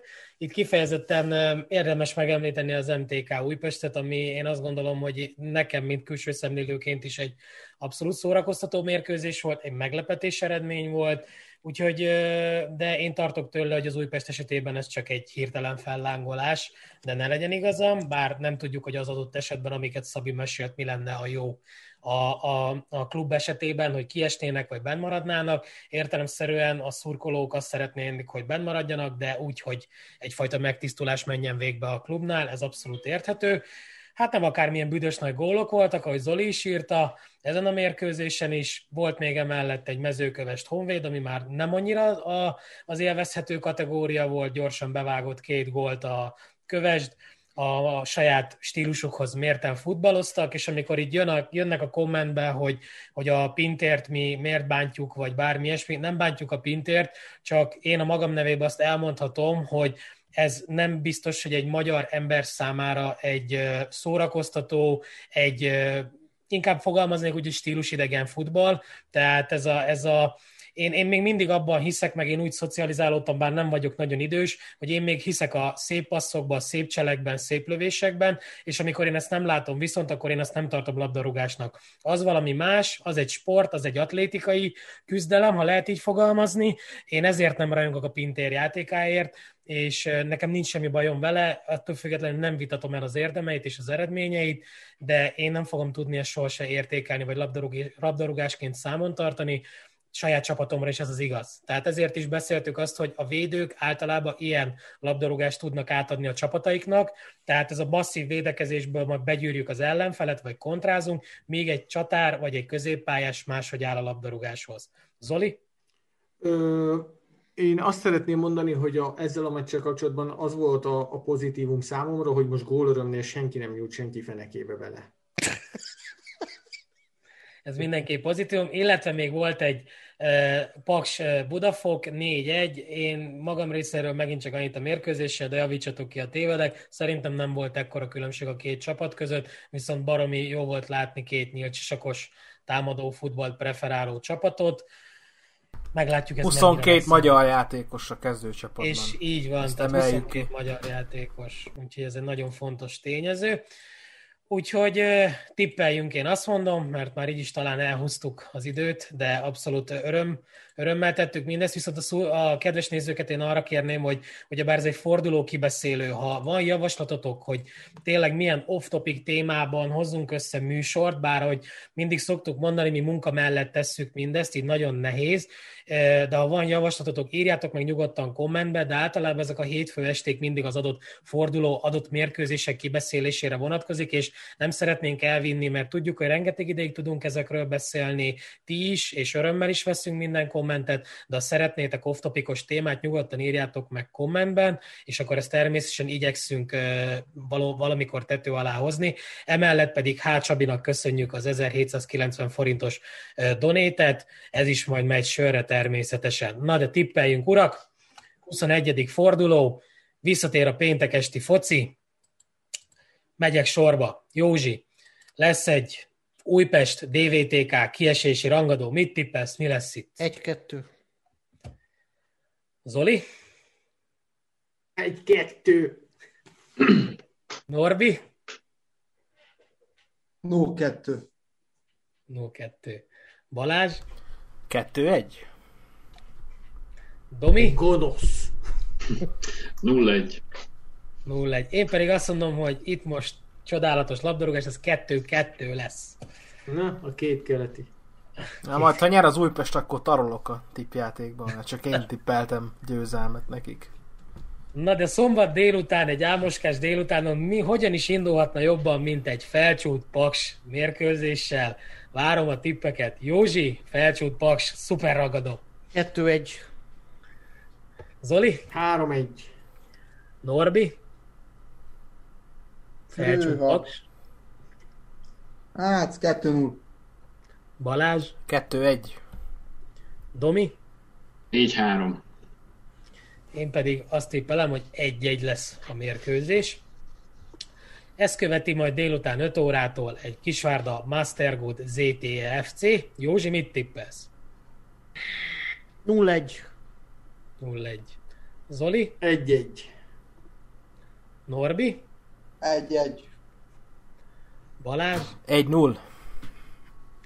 Domi? kettő kettő. Én pedig azt mondom, hogy három egyre nyer a Kisvárda. És ezt követően a szombatesti esti mérkőzésünk, Budapest Honvéd Budafok em té e. Józsi, mit tippelsz? Nagyon remélem, hogy nulla kettő. Júj. Zoli? nulla nulla. nulla nulla. Norvi? nulla egy. Balázs? kettő egy. Domi? három egy. Én pedig bízok egy egy egyben. Vasárnap délután Pintér Attila volt csapatával találkozik fél háromtól, Mezőköves Zsóri, Ferencváros. Józsi, mit tippelsz? egy három. Zoli? nulla három. Norbi? nulla három. Balázs? egy egy. Domi? Azt hittem, hogy az Eto'o visszajutott az első ligába, hogy Pinyője volt csapatával találkozik, de nem. Ja, felébredtem. nulla egy. Én is azt mondom, hogy nulla egy. És a forduló záró mérkőzése Hófehérvár ef cé em té ká. Józsi, mit tippelsz? egy egy. A stílusok csatája. Zoli? egy egy. Norbi? Elcsípítek az em té ká-t? egy kettő. Nem fog nyerni. Jobb az Balázs. em té ká. Nem igen tippeltél még magatok ellen, Norbi. Én sem emlékszek. Én sem. Ujjaj. Én egy egyet mondok. Válságstábot hívtak össze a klubházban. Domi? Én azt mondom, hogy nyer a Vidi három egyre. Én is azt mondom, hogy nyer a Vidi, de csak kettő egyre. Úgyhogy ezzel körbe is értünk, megtippeltük, lezártuk a fordulót, és ezúton köszönjük nektek a figyelmet. Kezdem én a búcsúzással, mert nagyon sokáig húztuk. Megpróbálom Józsi szövegét elmondani, majd ha tévedek, vagy el nyelvbotlásba botlanék, akkor majd kijavít. Ha tetszett ez a videó, iratkozzatok fel, jelöljétek be a kis harangocskát, hogy értesítést kapjatok a legújabb videókról, kövessetek minket a közösségi médián, Instán, Face-en, mindenmerre, kövessétek az Itthonról Hazát, gyertek fel a Discordra, csevegjünk, vitatkozzunk, és köszönjük ma estére a figyelmet, hajrá magyar foci, a részemről pedig hajrá Nyíregyháza. Akkor folytatom én. Üdvözlöm a Szabó Tomit, és kérdezem tőle, hogy most véglegesen hazajött-e Angliából, vagy csak látogatóban van. Hajrá Ferencváros, hajrá magyar foci. Akkor folytatom, hajrá Diósgyőr gyerekek, pénteken nagyon kell a három pont. Kösz, hogy most is jöttetek, gyertek majd jövő héten is. Köszönöm mindenkinek, hajrá videóton. Köszönjük a figyelmet, jó éjszakát, sziasztok! Sziasztok, jó éjszakát, hajrától! Akit érdekel, szerdán kupa forduló? Nem menj bele, Domi! Köszönjük, sziasztok!